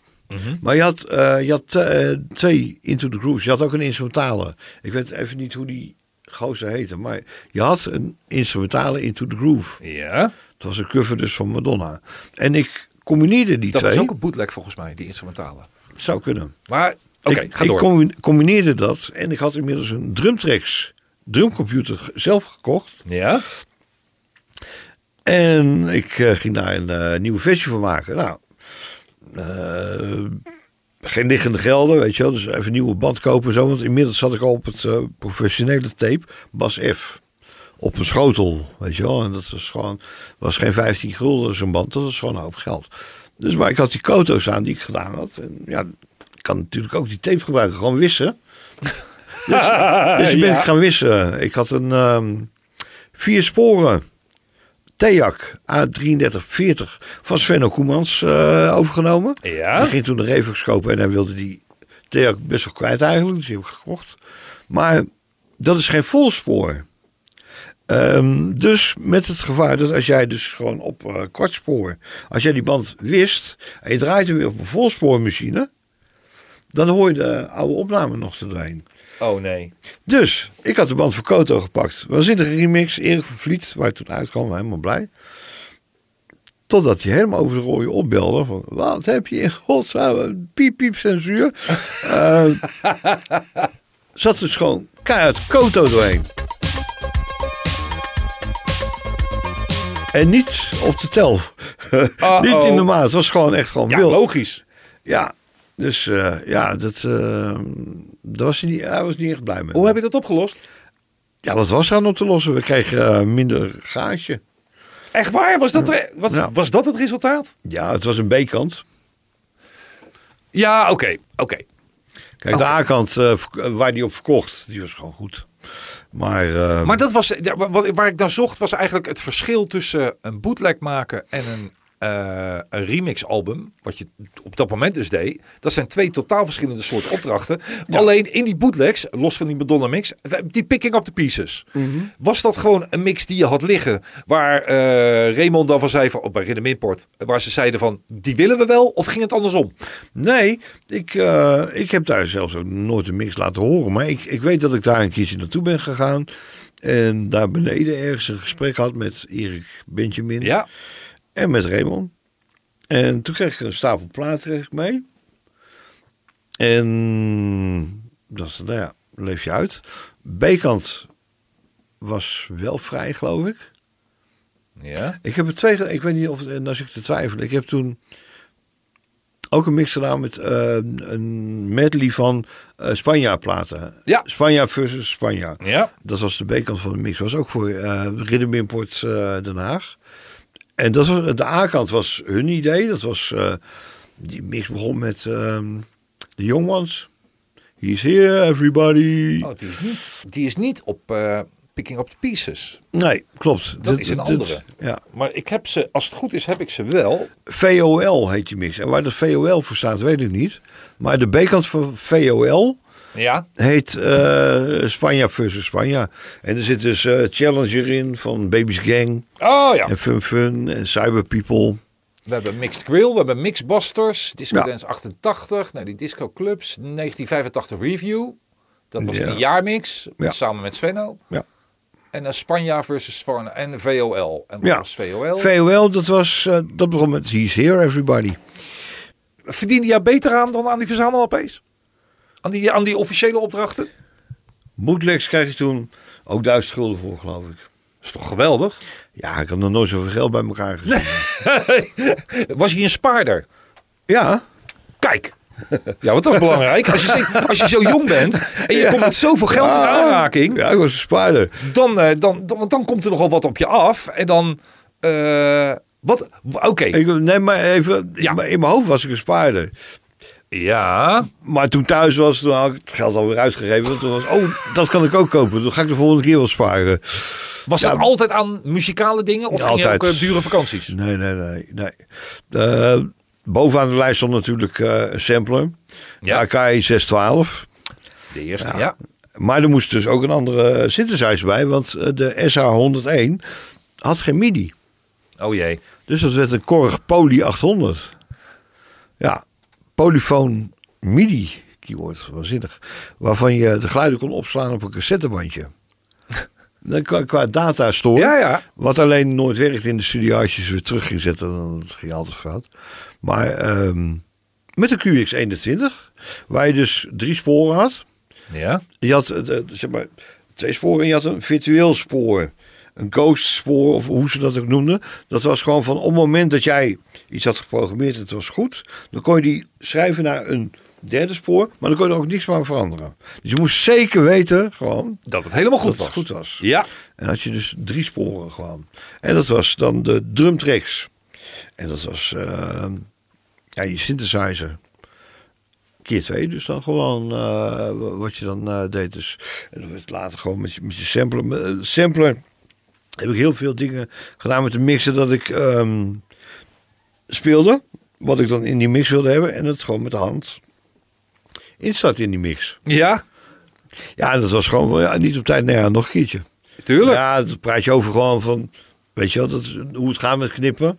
Dat is gewoon eh één minuutje. eh, dus niet dat je drie kwartier bezig bent en dan weer helemaal overnieuw moet beginnen. Dus, Had je daarin eh, voorbeelden? Ik bedoel, was je dan, eh, luisterde je ook naar de mixen van een Rutger of naar een Slaghuis of weet ik van wat, op, of van Liebrand, om een beetje die richting op te gaan? Of had je daarin wel heel erg je eigen ding? Nou, het gegeven was natuurlijk van ehm, samples. Ehm, Ja, weet ik niet. Eh, Slaghuis was daar briljant in. Eh, Ben had, was niet zo freaky als Slaghuis. Nee. Maar had wel zo hele leuke geintjes altijd. Met, eh, denk aan die eh, Italo eh 3. Die, die soort uil. Wat, Ja. woep, die erin zit. Eh, denk aan wat hij in het begin deed met eh, Divine. Met eh, Ronnie Griffith. Maar dan vervormt dat geluid en zo. Ja, daardoor werd je wel beïnvloed. eh, weet je, wel. dat, dat, dat neem je gewoon automatisch mee. Ehm, Maar die werkte nog niet met samplers. Die eerste high fashion albums, die waren puur alleen maar bandrecorder, maar heel veel loopjes. Echt mega nou, veel. ben, weet je dat Ben eh, dus die mixen gemaakt heeft met de mastertapes. Dus hij heeft, met hij heeft banden met elkaar gemixt. Dat is helemaal knap. Ja, ja zeker weten. Ja. Hoe je Ja, dat voor elkaar hebt gekregen. Ja, en dan eh, toch ook nog eh, gewoon eh, zo'n twee banden door elkaar heen mixen. Dus je zit met, ja, je had Revox natuurlijk met een pitch control. Ja. En dan je loopjes en dit en dat. ja, dat was heel knap. Deel 3 had hij net die B16. Met die Italo-platen allemaal op deel 3. Mozes en zo. Ja, ja, ja, en Pet Boys. ja, ja, Pet Boys. Ja. Ook wel zo gaaf. Ja. Wat, En het stukje van eh Poussé. ja, Dat dat zit er ook in. Ik, ik had regelmatig had ik contact in die tijd met Ben. En dan liet hij wel door de telefoon, want iets anders had je niet. Liet hij waar hij mee bezig was.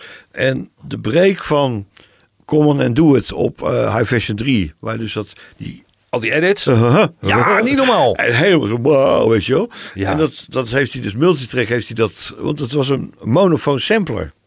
Je kon maar één geluidje erin zetten van twee seconden of zo. Dus dat heeft hij gewoon van, oké, daar komt de huh, huh, en daar komt de oh. Nee. Dat- ja, ja, zo heeft hij dat opgebouwd.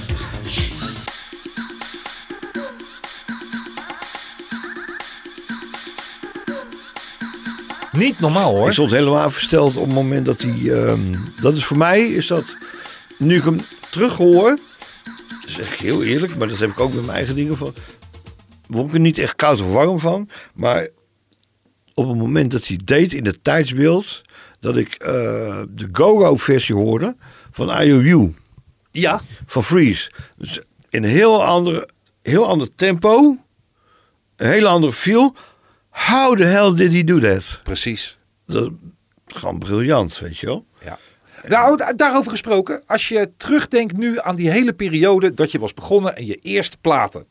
De- zeg maar de eerste vijf jaar dat jij platen ging maken. Bootlegs, remixen, maakt niet uit. op welk product ben je het meest trots van toen de tijd? Wat vind je nog steeds gaaf om terug te luisteren van jezelf? Poeh, ja. Ja, ik, ik, ik ben altijd heel erg. eh, ik ben best wel onzeker. Ik ben ook best wel kritisch op, op dingen. Ik vind niet snel iets. Nou, ja, niet, niet goed. Waar je Ehm, tevreden over bent, laat ik het dan zo zeggen. Zeikert. Ja, nee, ik was nooit tevreden. Want ik hoorde altijd. Nee, dat weet ik. Ja, je ik, hoort zelf... ik hoorde altijd gewoon, eh, als iedereen het helemaal waanzinnig vond, eh, oh, nou, maar dit loopt niet lekker gewoon, weet je wel. Dan, Ja, maar er waren ik, echt toen ik wel bij Frits van dingetjes... Zol eh, zat om, om dan uiteindelijk remix te laten horen, toen had ik nog zoiets, oh, weet je wel, ik hoop maar niet dat hij dat hoort, ik hoop maar niet dat hij dat hoort. Precies. Dat hoort geen hond, dat zit tussen je oren gewoon. Ehm, ik weet het niet. Ik vind het heel moeilijk om te zeggen van, eh, in het begin van de remix, als ik nu een Picking Up The Pieces terug hoor, waar ik dus in één keer feedback krijg van mensen. Man, dat was een van de mixen van de jaren tachtig. Uh, Sergej Elias. ja. Gewoon eh, toch niet de eerste, de beste eh, DJ die zegt, oh, dat was voor mij mijn favoriete mix uit de jaren tachtig. Precies. En, huh? Als ik het terug hoorde, ja, ik weet het niet hoor. Ik, eh, de knips zijn niet strak. Nee, maar hij zit vol van creativiteit. Het, Ja. het, het gaat bij heel veel mixen gaat het, althans voor mij dan, niet zozeer of alles nou precies strak of netjes loopt. Mm. Ik vind de creatieve inslag en wat iemand ermee bedenkt, vind ik nog vele malen belangrijker. Het nadeel van die mix van Picking Up The Pieces was dat die rond dezelfde tijd als Disco Breaks 11 kwam. Ja. En Disco Breaks 11, die Disco Breaks serie was voor mij heilig. en alles wat er maar iets minder was, vond ik dus niks. Weet je wel, dat, is- dat is stom gesproken, maar dat was voor mij een gevoel. Maar eigenlijk, nu kan ik pas goed beoordelen hoe goed die mix eigenlijk in elkaar zit. Serieus waar. ja, maar dat is, eigenlijk is dat heel dom van de Rhythm geweest. Want ze kwamen allebei bij Rhythm vandaan. Precies. Van, ja, Ja, maar die hadden eh, zoiets van, wij willen door. Dus we willen liefst eh, tien, eh, tien bootlegs uitbrengen, want daar verdienen we heel veel geld mee. Ja, ja, daar hebben ze ook aardig wat geld mee. Ja, dat geloof ik ook wel. Nou, dat is ook, en dat gun ik ze ook wel. Dat is ook prima. Ja. Maar de- de- je kan niet een pro- een product noemen. Eh, hou in de gaten. Deze vraag ga ik nog vaker bij je neerleggen. Dus ook na deze podcast heb je best kans dat ik in mijn radioshow ineens jou ga bellen. En jou maar één vraag gaat stellen. Ja, maar, mijn beginperiode heb ik zoiets van ja. ehm, dan hoor ik te veel, te veel schoonheidsfoutjes. Ehm, nou, dat neem ik een beetje terug. Eh, als ik denk aan. Ik heb hem niet teruggehoord, maar de verwachting wat ik in mijn hoofd heb en hoe de, hoe de mix een indruk op me gemaakt heeft, is After the Rainbow. Ja, maar die kunnen we nou niet aanzetten. Die kunnen we niet terug horen. Nee, maar dat heb ik wel zoiets van, ja, dat, dat had, ik in mijn hoofd zitten. En ik heb toch een soort Russisch roulette gespeeld met een, doordat al die stukjes die ik achter elkaar wil hebben, door die dan gewoon mee te nemen uit de studio. Ja, En daarin te knippen, met alle gevolgen van die als het fout gaat dat je niks meer hebt. precies. En dat is uitgekomen zoals ik het wilde hebben. Ja, dat is wel... de- die prestatie alleen al. Dus dat, is, ik, ja. ik- dat, heb ik altijd. Ik heb altijd in mijn hoofd. Heb ik, eh, ik laat het er nooit op aankomen. Ik, heb- ik, ik heb ook. Volgens mij is dat twee weken geleden. Volgens mij had ik jou ook aan de telefoon. ehm, dat ik voor het eerst in tien jaar. even niet wist wat ik moest Precies. doen voor APK-mix. Ja, dat zei je. En dat een half uur later dat ik jou een demootje stuur van. Wat vind je hiervan? Ja, Dat ik dus hè, de, de Woman in Change met, met een butterfly. prachtig. Terwijl ik een half uur ervoor echt gewoon niet wist wat ik moest doen. Ja. Dus, eh, maar ik heb altijd een, een, een, een- draaiboek in mijn hoofd. Ik heb altijd, en kijk, met, met, met een eh mix-LP ben je afhankelijk van wat je geleverd krijgt. Exact. Dus dat is, maar dan nog heb ik dan wel, als ik die plaat hoor, heb ik, weet ik wel hoe ik dat in moet vullen. Ik laat niks op het, eh, aan toeval over. Dan komen we eigenlijk op wat ik in het allereerste begin zei. eh, dat er zoveel mixen zijn die door jou gemaakt zijn. Wat mensen helemaal niet wisten. Of tot op heden nog steeds niet weten. Sergej Elias kwam er pas sinds kort achter dat jij Picking Up The Pieces had gemaakt. Ik neem aan dat jij nog heel vaak gesprekken hebt. Mits als dat mensen zijn vanuit die periode. Die nooit hebben geweten dat jij een bepaalde mix had gemaakt. Ja. Eh, ik heb niet altijd. eh, er zijn een aantal platen waar ik dus geen credits op heb. Precies. Eh, Er zijn een aantal platen waar ik bewust geen credits op heb. Nou, doen we niet met naam. Dus eh, eh, de Vogeltjesdans, de techno-uitvoering. Oh ja, die eh, heb je ook gemaakt, hè? Ja, dat was een idee van een vriend van me. En ik heb dat steeds maar gewoon van, nee joh. Tot we een keertje bij eh, het label zaten en eh, hij het idee noemde. En dat ze daar helemaal, oh waanzinnig. Ze zijn allebei gek geworden. Ik heb dat binnen 2,5 uur gemaakt. En dat eh, zat. eh, op een woensdag heb ik het gemaakt. En op vrijdag is het bij Stennis en Van Inkel zes keer gedraaid in het eh, programma. In één keer? Ja. Hè? Nou, was binnen drie weken was het top 40. Ja. En ik had echt zoiets van, nou ja. Maar stond je ook niet met kleine letters eronder? Nee. Dus je had hem helemaal afgekocht, zeg maar. Nee, ik. eh, nou ja. Officieel had ik recht op royalties. Ja. Maar bij deze maatschappij, die er wel eh, bekend om stond, eh, zullen de Ramshoorn naam niet noemen. Nee. Maar dat was gewoon, de, vergeet het, krijg je geld niet. Dat was gewoon van, als je daar iets aan verkocht, dan deed je je best om een zo hoog mogelijk voorschot te krijgen. Dat je in ieder geval wat centen had, want daarna zag je gewoon niks meer. Maar betekent dit dat jouw ervaring met heel veel maatschappijen toen de tijd... eh, wa- waar de, nee, er zaten hele goede tussen. Wat sterker nog, jouw allereerste deal met Disco Club, met, eh, met Break Records... daar hebben ze juist gezegd van... nou, we gaan je die bandrecorder niet geven, want daar ga je spijt van krijgen. Dat vind ik een hele eerlijke. Dat is een goede ervaring, een positieve Ja. ervaring. Maar zo heb je ook veel negatieve ervaringen.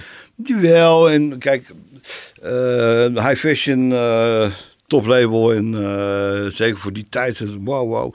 Maar als je nagaat dat Jack the Dutchman, Love is a Crime, wat ik samen met Sven van Veen heb gemaakt, wat eigenlijk gebaseerd was op de Opera House van Jackie, Jackie ja. uit de beker. Kregen we samen kregen we 3,5% groothandel.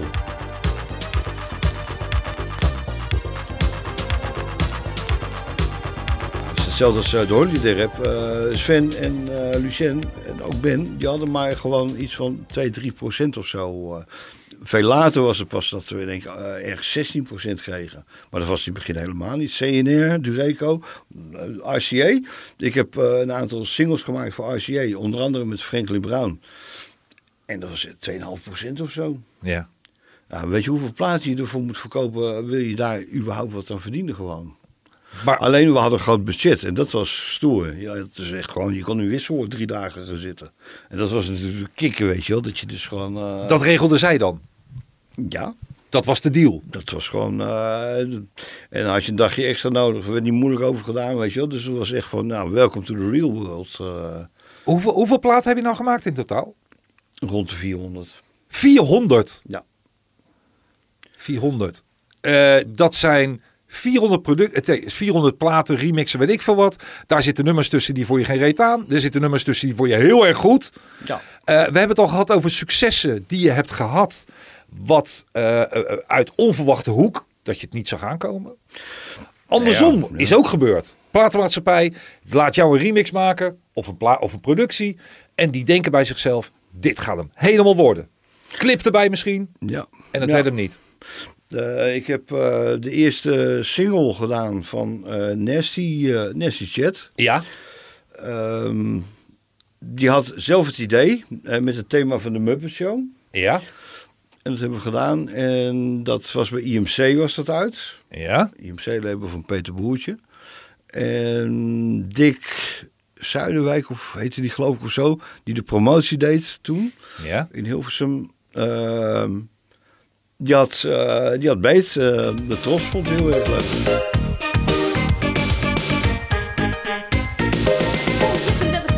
Zou toen paradeplaat worden. Eh, helaas niet geworden.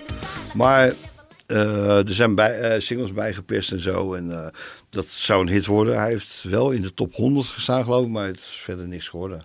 En terwijl dus gewoon de reacties ontzettend goed waren. En iedereen draaide de plaat ook en zo. En dat is jammer. En ja, er zijn eh, een aantal platen waarvan ik het gezien het tijdsbeeld eh, wel snap dat het hits zijn geworden, maar het niet verwacht had. Eh, Room for Two.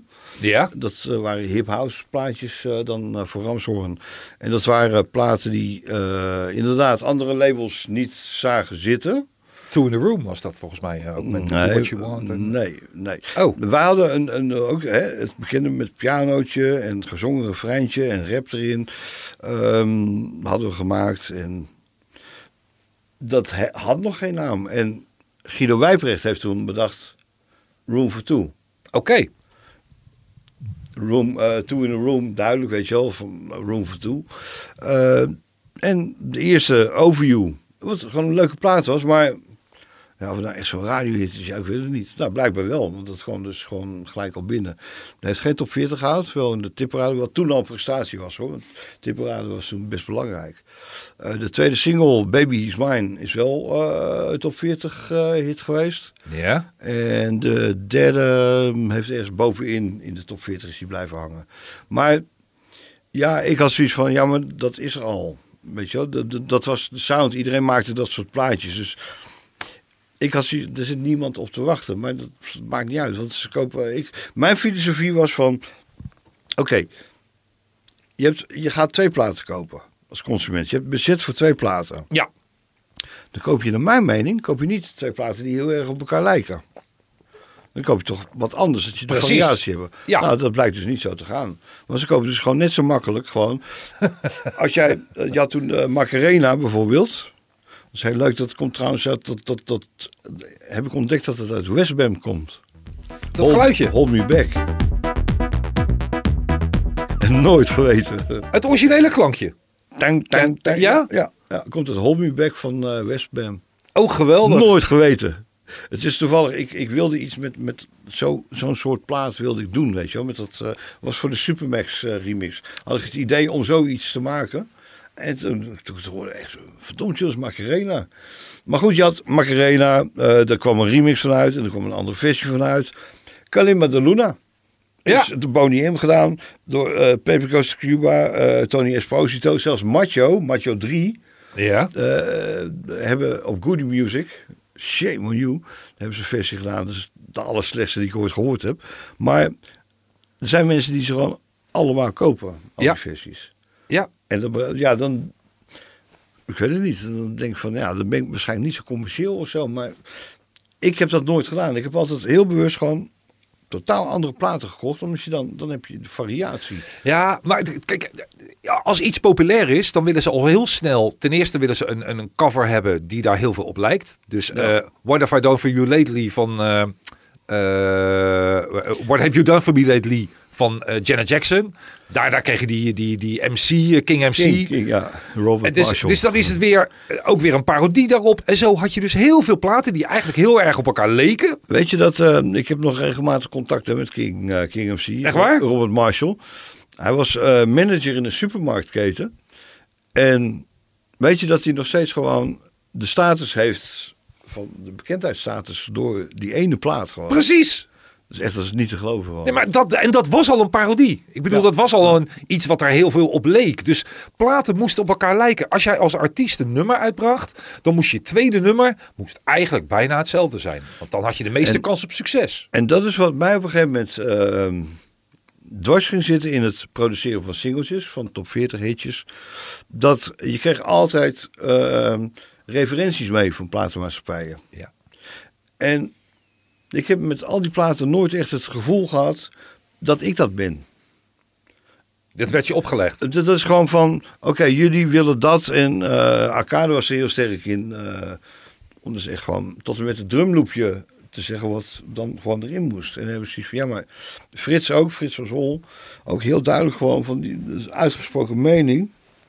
En dat mag gewoon overleg, maar je kreeg creatief weinig ruimte om je eigen ei erin kwijt eh, te kunnen, eh, kunnen dan.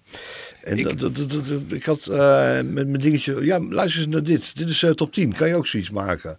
Je bent eigenlijk een soort Japanner die Amerikaanse auto's namaakt, weet je wel? Ik hoor een beetje frustratie. Ja, wel omdat ehm, je hebt, je hebt, je hebt producers die dus gewoon alleen maar kunnen kopiëren. Ja. Die dus echt duidelijk gewoon van, van simpeltjes. Ook knap hoor, gewoon als je, maar dan ben je geen producer, dan ben je gewoon een goede puzzelaar, Ja. vind ik.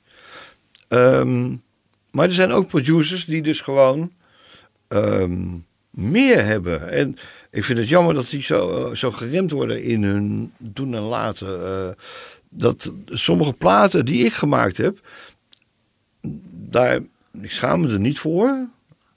Maar ik zou het niet echt hardop zeggen dat ik het gemaakt heb. En terwijl het, het, het principe, het basisprincipe, voordat iedereen zich ermee ging bemoeien, was gewoon eigenlijk heel erg goed. maar dat wordt je onthand gewoon, weet je wel. En dat is gewoon het nadeel. Dat ehm, zelfs wanneer jij gewoon met een eigen sound hit scoort bij een platenmaatschappij, dan wordt alles uit handen genomen. Dan ben je die hele vrijheid kwijt. En dan heeft tot en met de postkamer hebben ze gewoon een mening dan, weet je wel. Ik heb het met, met Aldi van der Zwan gehad over eh, het stok Aitken Waterman effect. Dat de een werkt aan het idee. Dan gaat, eh, dan, eh, als dat idee er is, dan gaat de volgende medewerker gaat ermee door. En die maakt dan de drums. En de volgende maakt dan de. Of melodielijn is er dan al. Maar die gaat dan de, de, de hi-hats en de percussie doen. En, het, en, en dan doet er iemand anders, die doet de eindmix. Dat betekent dus dat het eindproduct kan totaal anders worden dan hoe die allereerste persoon in de rij het heeft bedacht. Ja, ja, ik, eh, kijk, dan krijg je toch dat eh Stok, Eten en duidelijk. Ja, wat, wat heb ik voor recht om te spreken? Maar al die platen klinken allemaal hetzelfde, zijn allemaal hetzelfde. Ja, wij En- allemaal succes. Ja, ja, maar dan maak ik liever een plaat die gewoon na tien jaar nog eens een keertje op de arbeidsvitamine hoort, die niet uitgekoud is en wat gewoon een goede plaat was, dan maar iets waar je het lucht, waar je niet achter staat. George Moroder heeft altijd zijn eigen koers gevaren. En die man heeft dus gewoon dingen zelf bedacht. En daar heb ik zoveel meer respect voor. En dat is gewoon. En Freddie Mercury, hè, de Bohemian Rhapsody, Ja. we het ook wel eens vaak over gehad. Die heeft zich niks laten vertellen, joh. Want hij mag geen zes minuten voor de radio, wat dan? Fuck it. Gewoon doen. En dus gewoon ze gelijk krijgen, weet je wel. Dan van. Geef creatieve mensen gewoon de ruimte gewoon. Maar is dit een wens of is dit... de- de- de- ik- want je zou, het, je zou toch vanaf morgen dat zelf kunnen gaan doen? Maar bedoel, dat, doe ik, dat die- doe ik al jaren. Ja, met jouw eh, chill-out cd's. Ja, dat is gewoon. Er is niemand die mij vertelt gewoon van. Ja, en daar drie minuten vindt die moet in dit of dat zitten. Precies. Ik word helemaal gewoon van, doe maar. En nou goed, dat heeft resultaat. Ik bedoel, eh Scandinavië zijn die de chill-albums. eh, dat- vorig jaar het album van Weber en Weber kwam van niks op één binnen, weet je wel. En dan heb ik zoiets van, ja, nou kijk, het zijn natuurlijk niet meer gewoon, zoals we vroeger hadden, gewoon van de dikke aantallen en zo. Nee. Maar het zegt wel wat. Ja, precies. Dus wat ik maak, wordt dus wel gewaardeerd. En je krijgt een beetje bij de maatschappij het gevoel van... Oké, ja, die bezig moet eruit is niks. Ja, die bas moet eruit is niks. En elke keer is het een soort van verminking van jouw creatie. Is dat nog steeds? Er is niemand die het bij mij in zijn hoofd haalt. dat durven ze niet meer. Nee, nee, om, ik, ik ben daar klaar mee. Want ik, maar ik doe ook niet meer aan die dans mee, aan die stoelendans. Nee. Dan heb ik zoiets van, maar luisteren... Ja, de wereld is totaal veranderd. Tuurlijk had ik het, ik had tuurlijk had ik het leuk gevonden, een nummer 1 hit of een alarmschijf. Ik heb nog nooit een alarmschijf gehad. Had best wel leuk geweest, weet je wel. Maar dan heb ik zoiets van, ja, maar dan had je dat alleen maar gewoon gehad als je toe had gegeven aan de, de wensen van, van, van de platenmaatschappijen. Ik werd al doodziek als Frits van Zol vroeger zei van, ja, ja die mix, ik weet het niet hoor. Eh, in de vorige mix zat de tamboerijn links. Ik wil hem eigenlijk wel weer links hebben. Waar hebben we het over? Alsof het daardoor meer een hit werd. Maar, gek genoeg had hij dus wel altijd gelijk. Want hij scoorde gewoon. En dat kwam dan niet door die tamboerijn. Dat was gewoon omdat hij vol bleef houden. Gewoon. Frits was een volhouder, gewoon qua promotor ook. Als, je, als jij 400 platen hebt uitgebracht, heb je dan alles uit je carrière gehaald? Nee, nee, nee, nee. Ehm, ik heb nog steeds de wens om gewoon ehm, sowieso filmmuziek te maken. Omdat heel veel mensen zeggen bij de chill-out dingen die ik doe van... zou zo in een film kunnen zitten. Ja. Nou, ik heb een keertje een, een amateurfilm, heb ik de muziek voor gemaakt. En dat is kicken, dat is echt kicken. Gewoon dat je zelf gewoon eh, scènes kan benadrukken, kan beïnvloeden door jouw muziek, door jouw... Weet je wel, dus je moet er heel veel fantasie voor hebben. En, en heel veel, je, je krijgt ruimte. Je, je bent niet gebonden aan een basje, een gitaartje en een pianootje en een drumstel. Dus zo'n opdracht zou je nog graag willen. Grote Nederlandse film, bijvoorbeeld. Ja, om gewoon. ehm, En dat kan best zijn gewoon met, met, met, met een eh, orkest. Oh, dat zou je moet- willen? met ik wil nog eens een keertje een plaat met orkest maken, ja. Wauw. Ja. Dan is het echt een project. Want dan heb je het Ja. over per Ja. klank bijna. En dat had ik bijna voor elkaar eh, met een, eh, ja, nou ja, goed, het is voor de hand liggend een, een kerstproject met eh, Sylvia Houtsharen, Ja? violiste van Vlerk. En ja, daar zit de maatschappij helemaal zitten, tot ze de berekening van het budget zien. En dan is het, ja, maar Sil kan toch ook tegen die viool spelen? ja, dan dan- krijg je dat. Oh man, houd toch op. Want je hoort toch het verschil. Je hoort gewoon eh, in de kerstsfeer hoor je The Power of Love van Frankie Goes to Hollywood. Nog steeds. En vooral die lange uitvoering. Ja, Dat- ja, ja. Dat, dat is kippenvel. En dan- maar dan hoor je toch gewoon, dat heeft geld gekost. Ja. Dat is kwaliteit, weet je wel. En dan kan je wel een sampler hebben. Weet je wel, dat ook vioolsamples, maar dat maakt nog geen orkest. dat krijg je nooit voor elkaar. Dat krijg je nooit voor elkaar. Dus ik heb zoiets van, ja, het zal nooit gebeuren dat je met een orkest... eh, ik heb een keertje eh, wel eh, actie ondernomen om met een orkest uit Oostblokland op te nemen. Want die spelen dus echt gewoon voor een paar honderd euro. Spelen ze gewoon echt, speelt zo'n heel orkest gewoon. Nee, Oké. Maar dat is... eh, ja, d- dat moet je dan... eh, dat is Oké, is een goed idee. Kan je een beetje een idee, een demootje maken? Ja, sorry, maar... Dat, Maar ga je- ga je dat- dat ja, werkt dus niet. Nee, je, nee, kan, je- je kan een orkest niet een demootje maken van ja, eh, alt viool, eh, cello en dat kan je, je krijgt die sfeer nooit zo. Dat, dat kan je pas horen als het daadwerkelijk als het de real thing is. Nou, maar dan, dat doe je toch zelf? Ik bedoel, dan ben je niet afhankelijk van iemand anders. Ja, maar goed, ik, ik, kijk, nu kan ik arrangeren. Toen ik daarmee begon, vond ja, maar wat moet die mensen vertellen? Maar je kan nu dus wel doen. Ja, nu kan ik, kan ik lezen, eh, lezen en schrijven. dus het is makkelijk. Ik weet ook wat, wat een altviool speelt. Ik weet ook wat een eh cello speelt. Ik weet wat een flugelhoorn, noem maar op. De Dus komende- bezettingen ook en zo. Dus komende kerst komt er een kerstcd. Nee, nee. Nee, want, nee, want ik, ik, wil, ik, ik wil gewoon iets aparts daarmee doen, weet je wel. Maar, maar niet zo van, niet wat Armin een keertje gedaan heeft, orkest met, met, met een trance eh, ding. Maar ook heel, vond ik ook, dat, Mhm. Ook gaaf. Dat bedoel ik, weet je wel. Maar dat is wel gewoon, dan zet je iets neer gewoon. Ja, maar dan wil je ook wel is- investeren. Dat, is ook wel, eh, dat vraagt ook wel budget. Dat, daar zit wel wat aan vast. Kijk, maar dat was ook gewoon, met Armin was het natuurlijk weinig risico. Tuurlijk. Maar het gaat meer om het resultaat. Gewoon van, kijk, dat is apart. En het, het, het, straalt gewoon ja, klasse uit. En dan heb ik zoiets van, waarom moet het altijd zo van... Weet je niet, iemand die even goedkoop... eh, ik vind het altijd zo, te niet doen aan je Nee, maar wa- productie wa- waarom houdt jou een, die ene opmerking jou dan tegen? Om daarin door te gaan. Want dan hoor ik eigenlijk een soort van frustratie over die opmerking die iemand geeft. Maar dat kan jij weer leggen. En dan doe je het toch gewoon zelf. Het is, het, ja, maar dan, dan zou je het allemaal eh, zelf moeten financieren. Ja, dat klopt. Ja, jij Ja, wil dat het. verdien- verdien- ja, maar dat verdien je nooit terug natuurlijk. Nee, ja, maar kijk, maar Armin heeft een machtspositie omdat hij die bekendheid heeft. Ja. En omdat, dus, dus dat kan hij doen. Maar jij zit niet in die positie om dan die eis te stellen richting. Dus je wil eigenlijk vrij spel van de platenmaatschappij. Nee, het is waar. Kijk, heel simpel waar het op neerkomt. Verkeerde tijd. Jaren tachtig hadden we veel meer ruimte. We kregen, Ja. Wij kregen van RCA kregen we gewoon 10, 20.000 gulden budget om een plaatje op te nemen. 10, 20.000 gulden. Waar je dus de beste gitarist van Nederland voor kan inhuren. Waar je dus Ingrid Simons eh, voor kan laten komen. eh, waar je een arrangeur voor in kan huren. En nu is het allemaal, het moet allemaal zo goedkoop.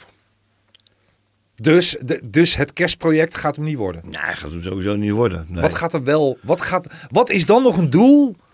Los van dat kerstproject. Wat, wat Mark Hartman wil gaan doen. Wat hij nu nog niet heeft gedaan. Na al die 400 platen. Eh, een serieus goede eh, eh, popplaat. Oké. Ja, ik heb altijd gezegd, Wat, zijn, wat is daarvoor nodig? Een eh, band à la Tears for Fears. Ja. Componisten als eh, Roland Oosterbal. Dus met andere woorden, Tears for Fears. Ik heb altijd gezegd, zo'n project, gewoon van ontzettend goede popsong met hele waanzinnige, te gekke sounds gewoon. als je een shout, kijk, shout, bij iedereen komt het strot uit, everybody wants to rule the world. Maar als jij hoort, gewoon, in die tijd ook gewoon, je had de Fairlight, wat helemaal hip was, en, en al die sounds, het klopt allemaal zo. En het liedje is goed, en de sfeer is goed. En dat is iets wat ik heel graag zou willen. Oké. Heb je je zo gebeld?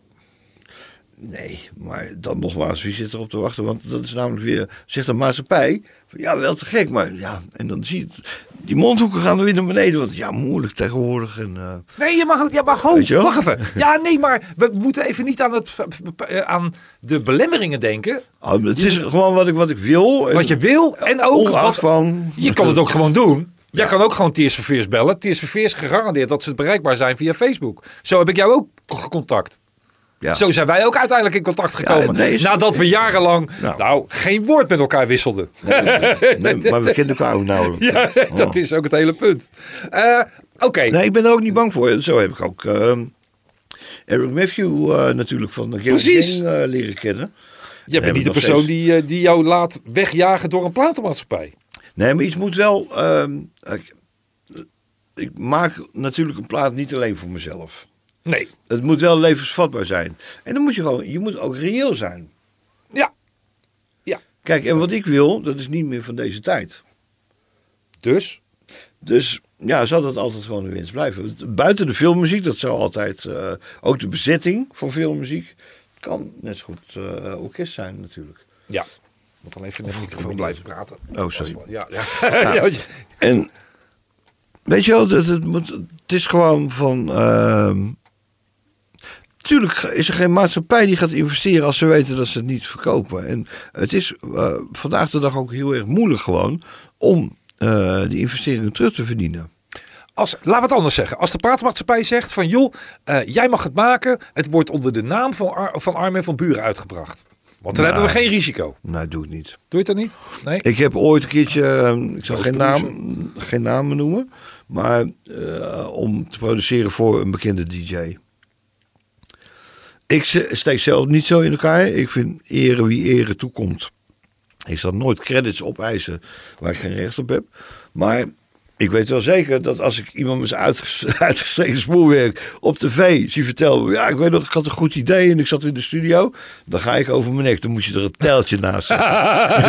ja, nee, dat, dat, is. Nee. Milli Vanilli, eh Boney M praktijken doe ik niet aan mee. Nee. nee. Maar het gebeurt wel heel veel. Ja. Het ghost producerschap. Ja. Mensen Ja. zijn er geen eens meer geheimzinnig over. Koen en Aldi hebben zoveel gemaakt voor anderen. Het is een keuze. Kijk, zij zeggen gewoon van ja, kijk. Bij elkaar is dat ook gewoon heel veel. En ja, ik, ik weet niet of zij alles afkoopt. Eh, bij mij was het toen Nee. van eh, afkoop. Nee. En ik zoiets, ja, maar dan is helemaal frustratie als je het verkoopt aan een merk. Dat iedereen straks gewoon zijn zakken vult. Precies. En dat is gewoon de, de, de, de creatieve eh, oorsprong weer gewoon van. En jij moet je mond houden. Nee, nee daar ben ik te trots voor ook. Je groot Ik, gelijk. ik heb het niet nodig. Ook belangrijk. En ik, ben te, ik hou te veel van muziek om aan dat soort eh, dingen mee te werken. Als je een carrière hebt van zo lang. Dat is nu, is het 35 jaar? Nou, ik zat te denken van 1985, maar ik ben opgehouden met optellen en zo. Dat is 35 jaar hè? Ja, Als Ja. je, 35 jaar. Wat was de gelukkigste periode dan? nu, Nu? nu. Serieus? Ik, eh, ik doe alleen maar dingen die ik leuk vind. En daar zo af en toe dan, dan wordt er nog een waardering voor uitgesproken door andere mensen. Nou, dat is de bevestiging dat je dus niet helemaal verkeerd bezig bent.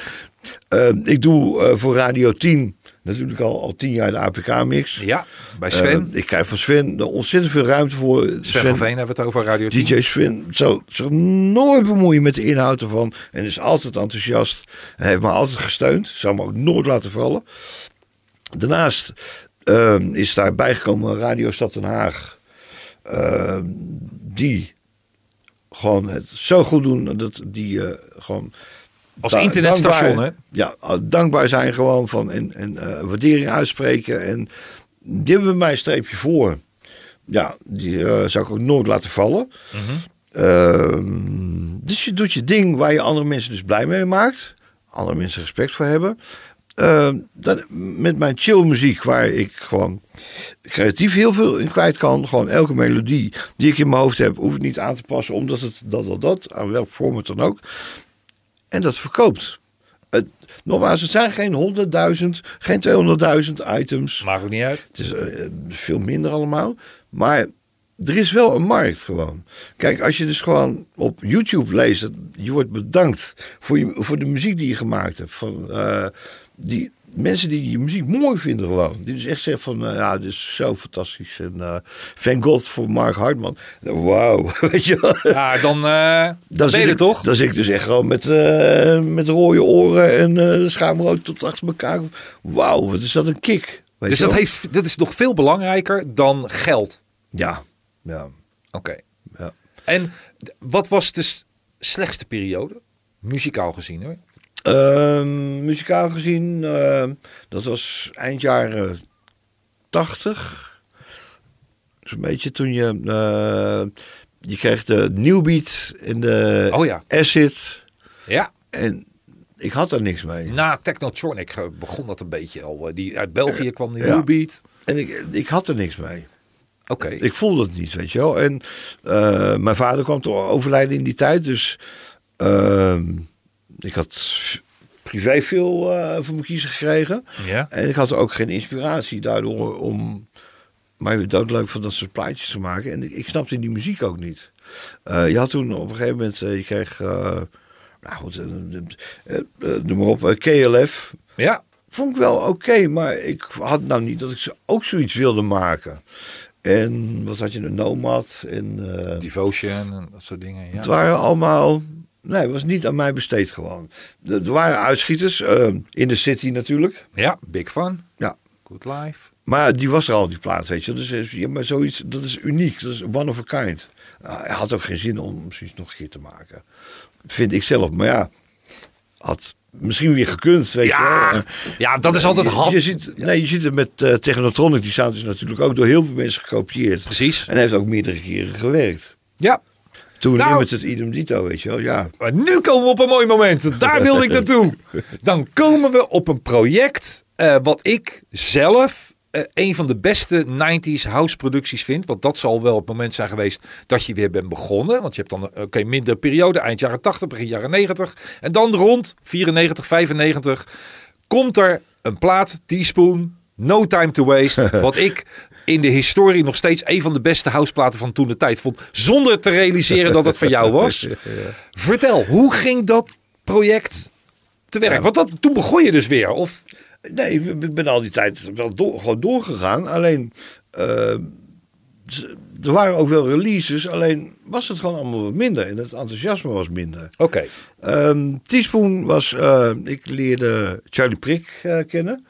Eh, iemand die in de muziek ehm, in één keer uit, uit, eh, uit die hoek kwam en in één keer weer daar zat. En in één keer was hij ENR-manager eh, Dino Duitsland. Als je Ja. jaren niks gehoord, dan dook hij daar weer op. En toen was in één keer de rechterhand van Brian Carter in BCM Music. Hoe die daar dan weer terecht komt. Dus, maar die man had altijd wat. Die komt in halverwege jaren 70, komt hij, haalt hij Telly Savalas naar Nederland, Kojak. Ja. En neemt hij If. Hè, het, het nummer van eh Brad neemt, David Gates en Brad neemt hij op. En scoort ontzettend met Ja. die man. Weet je wel, het is gewoon van... Als Charlie ermee te maken heeft, dan is, is, er, iets, is er wel iets bijzonders. Eh, Charlie eh vraagde mij of ik een plaat wil maken. Eh, een beetje, een beetje house, eh, de, de, Eurohouse. eh, eh, met de naam No Time to Waste. Eh, eh, bedoeld als leader voor het programma van Greenpeace. Want die hadden de slogan toen, No Time to Waste. Ja. Dat zou een nieuw programma worden op de AVRO, gepresenteerd door Bas Westerwil. En daar zouden wij eh, dan de muziek voor maken. Dus de, de, de lieder, of ik dan, met Remy de Groot werd erbij gehaald. Want dat was een soort van zoon voor Charlie. En Charlie die ontfermde zich over Remy. En Salomon eh Baskin was de rapper. En die had daar ook de tekst voor geschreven. En Dino Duitsland zou de plaat uitbrengen. Ja. Ik had, eh, inmiddels had ik eh Latoya Jackson gedaan voor eh, Charlie Prick. Ja. Verdienen in Duitsland. Gewoon project met wereldwijd producers die dus gewoon twee tracks op het album deden. Het blijft je, eh Latoya Jackson blijft gewoon niet oké. niet, het is geen Janet. eh, Nee, dat is heel verschil. Dat klopt. Ja. Dus, eh, nou goed. ehm, wij zijn aan de gang gegaan. En het resultaat eh, heb ik altijd zoiets gehad van... Het is niet vrolijk. Nou is Greenpeace natuurlijk niet vrolijk bedoeld. Hè, want het is, Nee, een heel serieus ondernemen. Ja, maar het refreintje No Time to Waste is zo mineur. Ja. En, eh, Ik, ik had het weg willen gooien. Ik vond, Echt waar? Ik vond het helemaal niks. Maar had Ingrid er toen nog gezongen? Het is toch Ingrid Simons? die Ja, klopt, ja. Ingrid heeft ehm, de dingen toegevoegd die het liedje gered hebben, volgens mij. Dat I Give You My Body Baby. Ja. En ik- dat zat namelijk niet in het origineel. En ik ben er toen mee opgehouden. Dino Duitsland ging failliet, het programma ging niet door, dus het liedje was gewoon afgeschreven. Ik word jaren later eh, in de auto gebeld door Henry Lessing Ja. van Alle Bianca. Van, ik heb een plaat van jou uit. Ik deed toen op dat moment heel erg veel. Echt gewoon vier releases per week ongeveer. Dus ik moest echt even... Ik zei, Henry, je moet me even helpen. Want Ik weet het niet meer. ik weet het echt niet. En hij noemt die titel. En ik denk, ja, kom me wel bekend voor. Maar nog steeds even gewoon, lig je hier niet branden. En toen, op een gegeven moment hoorde ik hem op de radio. Ik denk van, hé, maar dat, dat ken ik in. Hè? Weet je wel, van... van hoe, hoe, hoe? Ja, wat- logisch. Wat gebeurt er? Een paar jaar later komt die plaat uit en eh, zit er een andere beat onder. En eh, zit dat stukje van Ingrid Simons erbij. Blijkt dus gewoon hoe het in België terechtgekomen is, weet ik niet. Het is bij Dominique Sas en Serge Ramakers terechtgekomen. Aha. En die hebben daar die versie, de, de hitversie van gemaakt.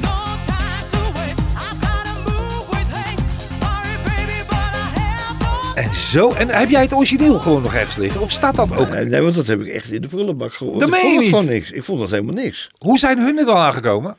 Of via een demootje wat ze ergens hadden liggen? know. Misschien een publisher, eh, misschien iemand die zijn werk wel een keer gedaan heeft. Ja, iemand zag er dus wel brood in. Ja, ja en ik, ik, ik heb tot op de dag van vandaag begrijp ik er nog steeds helemaal niks van. Het is zo. Als je dan de, de, de capella's hoort. eh, Want in diezelfde tijd was er zo. En de Toon Limited Ja. en zo. En nou, daar toe. Gasverdorie.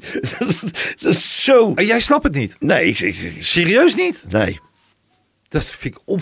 Want ik vind hem echt fabelachtig goed. Ja, maar dat- ik sta elke keer weer verbaasd dat mensen dat zeggen. Want ik, ik heb echt zoiets Ja, maar Kom ook door, komt ook door Ingrid. Hè? Het komt door het totaalplaatje. Het is een hele sterke productie. Muzikaal gezien zit hij goed in elkaar. En haar zang is fenomenaal. Ja, dat klopt. Eh, dat zeg, haar, haar input, dus I give you my body baby, dus die adlib zeg maar, is gewoon Ingrid. Dus 100% Ingrid. Heeft ze gewoon. bij jou ingezongen? Nee. Oh, dat heeft ze dus ook. Dus ze hebben eigenlijk. Die, die, die andere jongens hebben dat totale. Of Alle Bianca heeft het totaal onder handen genomen. Of die Belgen. Nou, ik, ik, ik weet niet, alle Bianca heeft volgens mij Finished Product aangeboden gekregen. Wij zijn een keertje bij eh, Peter Plezier en George Freulich ja. In de studio geweest. Ergens in Nieuwekerk aan de IJssel of weet ik wat. Ergens in middle of nowhere in de studio. Eh, daar hebben we onder andere de megafoon No Time to Waste Ja. opgenomen. Ehm, toen is het, ik kan me niet herinneren van of het toen überhaupt ingezongen is. En definitief. Ik heb nooit met Ingrid dat. Want ik, ik heb in diezelfde tijd met Ingrid wat anders opgenomen. Dus dat was heel erg leuk van. Hé, hey, kom ik één keer. eh, oh, had jij er ook mee te maken? Ja, dat is een liedje van mij. Dus dat was heel erg grappig. Maar ik ben dus niet bij, eh, bij die versie betrokken geweest. Maar ik had dus alles verwacht behalve. Maar heb jij hem geschreven? Ja. De tekst heb je ook helemaal. Nee, nee, nee. De tekst, tekst is Salomon. Oké. Dus ja. Nee, maar de muziek, de melodie, muziek. eh, de Remy de Groot was gewoon aanwezig. En het was gewoon de afspraak gewoon van, nou, we delen het gewoon door drieën. Maar dat En- nummer kan nog steeds. Hè? Ik bedoel, er kan nu ook weer een nieuwe versie komen van dat nummer. Komt er ook uit, ja. Dat ben je niet. Ja, er komt een nieuwe versie uit. eh, Van jou? eh, nee, nee, nee, nee, nee, want ik, ik, ik heb er niks zinnigs aan toe te voegen. Nee. ja. Nee, Nou, dat er, kan, zo een 2021 versie kan er heel makkelijk gemaakt worden. Mits ze wel de zang van Ingrid gebruiken. Moet niet... Eh, Ik kreeg eh, van Serge Ramakers kreeg ik een eh, mailtje met een nieuwe mix. ja? Of ik daar mijn goedkeuring voor wilde geven. En De rap is eruit. Nou, dat snap ik wel. Ja, dat, dat was een geruststelling. Niks aan nadeel van Salomon. Maar het was zo, dat moment jaren negentig, dat Precies. iedereen er eerlijk over moest zijn. Van daar had je nu niet meer weggekomen. Nee. Gewoon. 24-7 doet het nu ook niet met die Don't You Want Me. Ook, Eh, daar was ik ook blij om. Hè? ook ja, ja, want daar heb je ook nog een remix van gemaakt. ja, ja, klopt. Ja. Ja. Eh, het werkt nu. Je doet nu gewoon wat je leuk vindt. Ja. Dus jij pakt gewoon aan wat je leuk vindt. Opdrachten van platenmaatschappijen, die krijg je eigenlijk niet meer. Maar dat snap ik ook wel, want dat gebeurt ook helemaal niet meer. Jawel, zo af en Ja? toe dan, dan komen er, jawel. Ja. Zoals? Nou ja, zoals ehm, Lemongrass eh, heel veel artiesten heeft. Heel veel. eh, Lemongrass is een Duits chill label. Ja. Eigenlijk een van de grootste labels eh, op, op chill out eh, gebied. En daar erg goed in zijn, het ook snappen. En ik doe regelmatig eh, gewoon. eh, je hebt Man in a Room.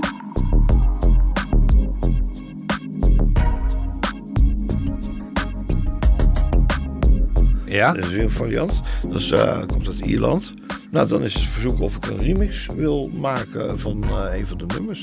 Oké. Ik kom regelmatig nog. nou, ik word wel gevraagd. Het is alleen een ander soort eh, muziek. Eh, ik heb voor Ruud van Rijen heb ik dan ehm, Don't You of Do You Want Me, Don't You Want Me Don't You eh, Want gedaan. Ehm, maar ook totaal gewoon van, naar mijn mening, gewoon hoe, hoe ik erover dacht. En niet zo van, oké, 3,5 minuut, we zoveel intro voor radio. Nee, gewoon een lekkere versie. Eigen gevoel, Ja, je kon je uitleven. ja. Nou goed, en dan... Ruud was helemaal van, oh, waanzinnig. Dit eh, had ik echt nodig, gewoon met ten opzichte van... Het is zo anders dan die andere versies. Ja. En dan hebben ze, ja, maar dat is toch ook de bedoeling? Ik heb de andere versies ook zitten luisteren. Daar zitten hele leuke dingen, dingen tussen. Er zitten ook versies bij die hadden gewoon in de jaren negentig gemaakt kunnen zijn. Dat is weer bijna het oude Eurohouse eh, Ja. gevoel. Dat zit er ook in. Nou ja, ook, ook prima.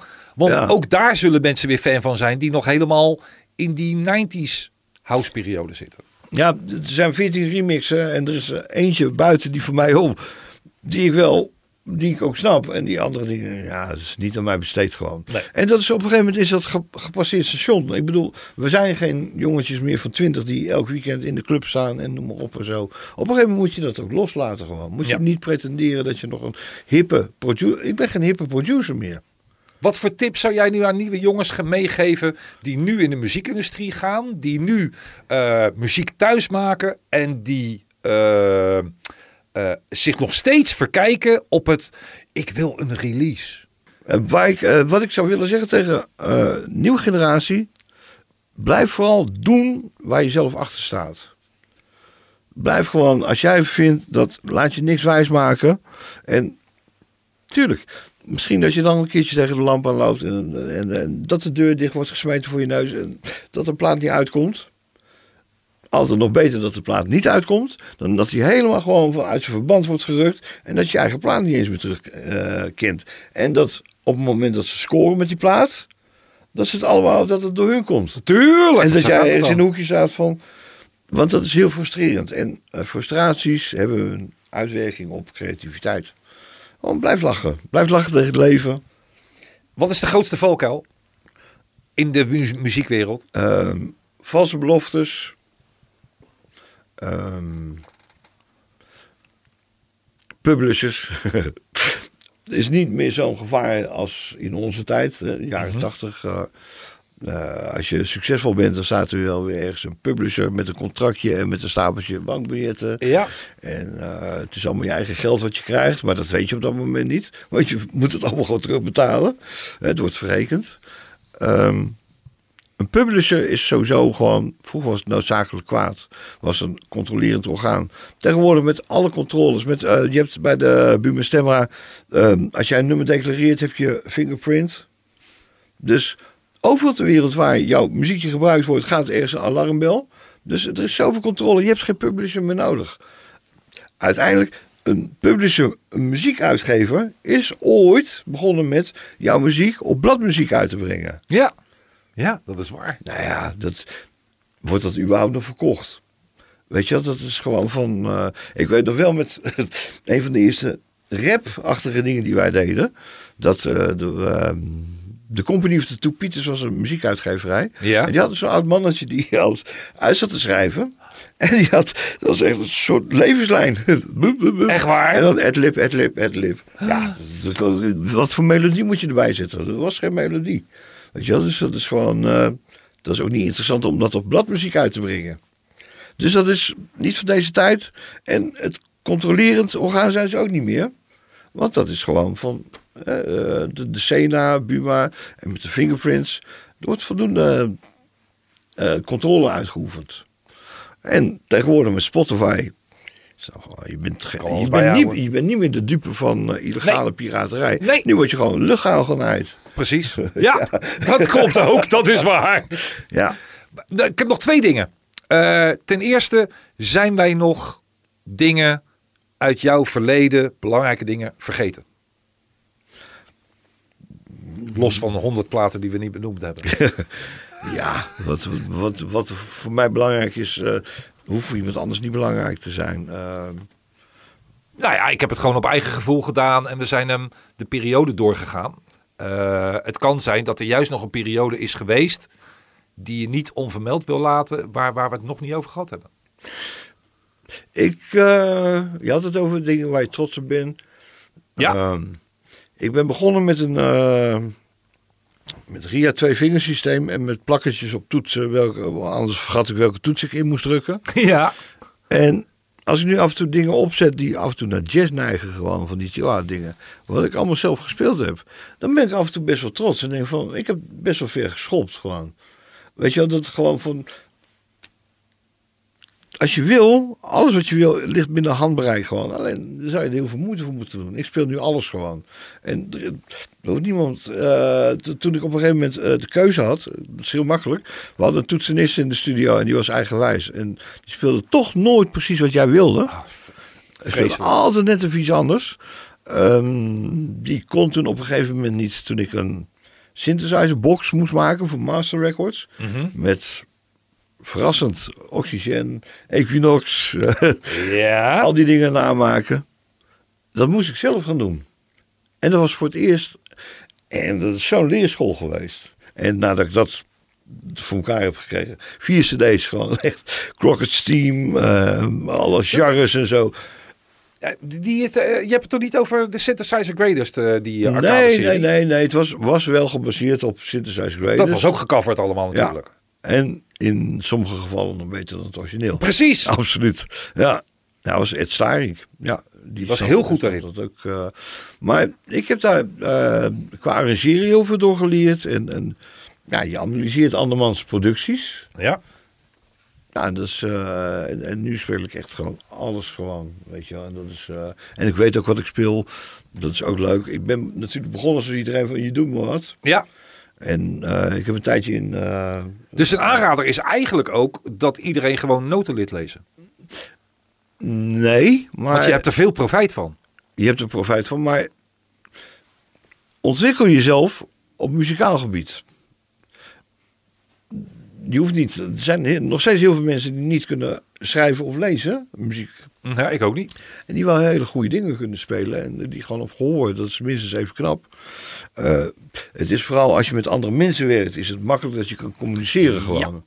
En het is gewoon van, nee, want dat staat er niet. Je kan wel zeggen, dat, dat staat er niet, het gebeurt niet. Precies. Het, het maakt het wat makkelijker om te praten met andere mensen. Maar ontwikkel jezelf gewoon. Blijf niet stilstaan. Ga niet eh, zo van. Oh, je hebt eh, CD-ROMs met melodietjes. En je hebt tegenwoordig programma's die zelf akkoorden bedenken. Ja.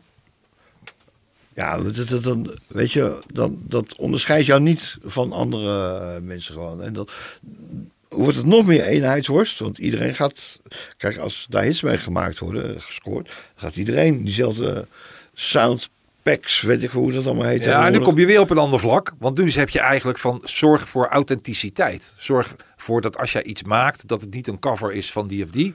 Maar zorg ervoor dat je je eigen Ja, ding maakt. Ja, maar dat is een moeilijke. Ik heb het Is met ook. Ja, tuurlijk. Koen gehad over dat je in de jaren tachtig platen kon herkennen door ze anderhalve seconde te horen. En dan wist je gelijk welk nummer het was. Eh, dat is tegenwoordig helemaal niet meer zo. Sterker Nee. nog, het is één grote eenheidsworst. Ja. En meestal hebben ze allemaal 64 tellen vooraf in in de lange versie. En anders zijn het er 16. En is dan allemaal hetzelfde. Dus dan, die heb je, auto... dan heb je zeg maar, de, de breakdown en dan krijg je die snare. Precies. Die dan ook 16 maten duurt. En, eh, Maar dus je hebt geen... da- Dat begint al bij het vinden van een klank. Een geluidje. Die specifiek is voor dat nummer wat jij gemaakt hebt. Dat is al zo moeilijk. Dat ieder geluidje al tegenwoordig wel bijna in een plaat is gebruikt. Dus eh, wil jij iets herkenbaars maken? Het gebeurt echt nog wel. Maar het is zo maar, moeilijk. maar, het- natuurlijk, maar niemand heeft gezegd dat het makkelijk is. Maar dat was het voor ons ook niet. Nee, dat klopt. Dat was toen tijd. Wij, hadden, eh, eh, wij maakten van meerdere synthesizer geluiden. Wij, wij maakten een stack van sounds, weet je wel. Verschillende opstapeling van verschillende klanken die uiteindelijk leiden tot een nieuwe Ja, klank. kijk, en tegenwoordig heb je natuurlijk, eh, als je al die, die synthesizers, als je de previews luistert, of hoe noem je dat? eh, vroeger had je een Presets. demo. Ja, de had een presets. demo, weet je wel. En eh, nou goed, dan was het, dat kon je ermee, maar het klonk allemaal niet zo. Dan moest je er toch nog wat voor doen. Tegenwoordig zitten er al hele melodieën in. Er zitten uh, arpeggio melodieën, Ja, melodieën. En die dus gewoon, dat is jouw eigendom, dus die mag je gewoon gebruiken. Precies. En daardoor gaan de dingen weer op elkaar lijken. En ik ben op een gegeven moment afgestapt van al die. Al die het begon ook allemaal een beetje op elkaar te lijken. Ja. Ik eh, ben weer terug naar de vintage eh, keyboards. Gewoon niet naar die MS-20. Dat gaat wel heel ver terug. Nee, maar dan de, de, de, de, hè, de, eh, Super Jupiter en dat soort bakken van Roland. eh Yamaha heeft me nooit echt gelegen. Dat is ook een andere manier van het, het maken van sounds. Ja. Dus eh ga me iets boven mijn pet gewoon. Wat doet Mark Hartman over tien jaar? Nou, misschien zit er dan weer een podcast van hoe ze het nou te maken. Hoe is het nu met Mark Nee, Hartman? ik heb geen We idee. bellen hem in bejaardentehuis. maar nee, ik heb geen idee. Ik, eh, ik ben vind je, het- ben je dan nog steeds goed. niet mee bezig? Sorry? Ben je dan nog steeds met muziek bezig? Weet ik niet. Eh, eh, op het moment dat ik met tegenzin dingen zou moeten gaan maken, dan eh, neem ik mensen in de maling. Mhm. Door voor te doen alsof het me wel interesseert. Maar daar kan ik nog van slapen. Maar dat ik mezelf in de maling neem. En zoiets van, ja, maar daar is het leven te kostbaar voor. We hebben te veel voorbeelden van Ja, nou, maar dat gaat niet helemaal op. Als jij morgen Ja, een deal krijgt van een Engels label. Engels label belt jou en die zegt tegen jou... Mark, eh, je moet een cover maken hiervan. Want dat, dat is hartstikke populair, dat is hot. En dat gaat helemaal tegen jouw gevoel in. Maar ze zeggen daarnaast... Als je dit doet, ligt hier een cheque van 200.000 pond. Wat doe je dan? Dus uh, ja, dat klinkt misschien raar, je gelooft het misschien niet, maar ik zou het niet doen.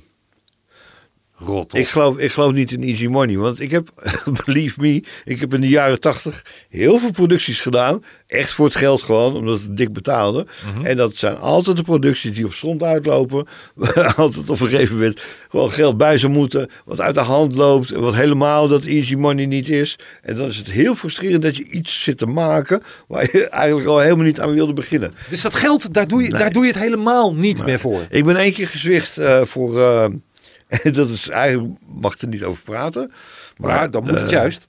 Una Paloma Blanca. Dat is een van de nummers waar ik het meest afschuwelijk vind. Eh, ik vond de man vroeger al afschuwelijk. Mhm. En ik praat dus eh, toen ik niet in de muziekindustrie zat. Ik kreeg op een gegeven moment kreeg ik aangeboden om een remix te doen van Una Paloma Blanca. Dus ik, ik dacht dat ik erin bleef natuurlijk. Ja, tuurlijk. Dus, maar ik wil niemand tegen het hoofd stoten. Dus ik heb een absurd hoog bedrag genoemd. En ze gingen akkoord. Ja, shit. Dan kan je dus niet meer terug. Wanneer was dat? Dat was in eind jaren negentig. Eind jaren negentig. Ja. Oké. En eh, ik heb dat zitten maken. En eh, nou, echt gewoon. Ik had zo'n hekel aan mezelf. Eigenlijk al toen ik het ging maken. En die man die komt binnen met zijn met zijn big smile. En nou goed, hij gaat dan zingen. En, hij heeft het over eh, een bird in the mountains flying away. En dan klimt hij weer. Zo, ben een domme vogel. Hij heeft het bij jou gezongen gaat, ook Dat je gaat lopen, je kan toch vliegen. Maar het hele nummer is dus opnieuw ingezongen. Eh, ja, Jij hebt een en, en hij zit daar popiopie en dit en dat met zijn sigaartje. En, eh, uiteindelijk wordt de rekening niet betaald. Want eh, dan eh, bedenken ze denken van, ja, nee, nee, we vinden het toch niet zo goed. En dan hoor je achteraf dat eh, Hans Bouwens, het eh, CD-rommetje, cd'tje van jouw versie, dus aan zijn zoon geeft van, eh, kan jij even zoiets maken? Oh, echt dat waar? kan je dat namaken? Dus ja, ik ben, ervoor, ik, ben er ik ben erin gestonken voor dat hoge bedrag gewoon. Maar dat heb je nooit gekregen. Heb ik nooit gekregen. Dat was straf. Die had ik wel verdiend natuurlijk. Maar eh, nee, ik geloof er niet meer in. Ik wil echt gewoon niet meer van eh je houdt je mond dat ik, het, dat, ik, dat ik het gemaakt heb. Hè. Niemand mag weten dat ik het gemaakt heb. Nee, doe ik niet meer aan mee. Je, hebt- je hebt wel een hele hoop geleerd, want het is met vallen en opstaan. Absoluut, ik ben ontzettend hard op mijn bek gegaan. Ook met eh, vertrouwen, mensen in vertrouwen nemen en zo. Heb je er spijt van? Nee, want ik denk als je mensen, als je behulpzaam bent, ook al wordt er misbruik van gemaakt, dat maakt degene die misbruik van jou maakt een slecht mens, maar dat maakt jou geen slecht mens. Het is een goede eigenschap om klaar te zijn voor andere mensen. Dus ondanks dat je gewoon een paar keer gewoon de kous op je kop hebt gehad, is dat geen ver- verkeerde eigenschap. En als iedereen dat een beetje meer deed, dan zou het gewoon heel erg leuk zijn. Er is afgunst. Er is, het is helemaal niet nodig om afgunstig te zijn. Ehm, als jij gewoon een grote taart hebt en iedereen kan van die taart eten, eh, iedereen kan genoeg krijgen. Waarom moet je dan ziek eten aan die taart om het niet te hoeven delen? Een wijselijke uitspraken. Ja, ja maar goed, dat is. eh, ja, dat, we je zijn- dan op een gegeven moment, hè? we zijn, we zijn, we zijn een paar jaar bezig en je hebt je allemaal rijk gerekend. En eh, vooropgesteld heb ik nooit, ben ik nooit eh, in de muziek gestapt om binnen te lopen. Nee, maar muziek maken moet je ook doen vanuit de passie. En nooit Ja. vanuit de, het geldgedachte in eerste instantie. Eh, ik heb eh, gewoon, mijn norm is nu gewoon, kijk, je moet reëel blijven gewoon. En eind jaren 90 was ik gewoon absoluut niet meer zo productief was het, was ik uitgeblust gewoon. En vond de ontwikkelingen ook niet zo leuk. Je kreeg Napster en zo, dus het was gewoon duidelijk aflopende zaak. En toen ben ik ook opgestapt. Ben ik ook eerlijk geweest tegen- tegenover mezelf. Van, het heeft geen zin om door te gaan. Hm. Mijn norm is nu gewoon van, zolang ik er maar van kan leven. En al het extra is meegenomen. Dat is wel een heel andere insteek die je doet dan eh 30 jaar geleden. Het is nu gewoon, je doet het voor de lol. En je vindt het al goed als je ervan kan leven. Punt. Klaar. Kijk, moet er geld bij, dan, dan is het gewoon heel duidelijk van ja, dan heeft het geen zin meer. Nee. Kijk, ik ben nu, ik ben nog steeds ondernemend. En dat levert dingen op. Op het moment dat het gewoon helemaal klaar is, ja, die hou je dan voor de gek. Als die, die chill-out cd's, hè? Als nou een grote maatschappij naar, op een gegeven moment naar jou toe komt. En die zegt, joh, die willen wij wel. Die willen we wel officieel uitbrengen. Dat gaan we groots doen. Japan, China, weet ik veel wat. Eh, het moet alleen net even anders. Nou, dan moeten ze iemand anders bellen. Ja, dan doe het niet. Nee, dan ben ik heel... Verhaal ja, je bent echt, ja, ik probeer je nog uit de tent te lokken, maar het lukt niet. Nee, nee, nee, ik ben er heel... Je, gaat, je gaat het niet meer doen. Nee, want ik ben, Geweldig. ja, ik ben er juist trots op. Eh, dat, dat, kijk, je, bent, je wordt ouder, je maakt heel veel dingen ook privé mee en zo. En je moet altijd knokken voor een, je positie eh, Ja. in de maatschappij, in een gezin, eh, op je werk. En ik heb een statement neer, neergelegd. En ja, daar ben ik zo trots op dat ik dat bereikt heb gewoon. Dat alles, wat, ik, wat je hoort, ben ik. Ja.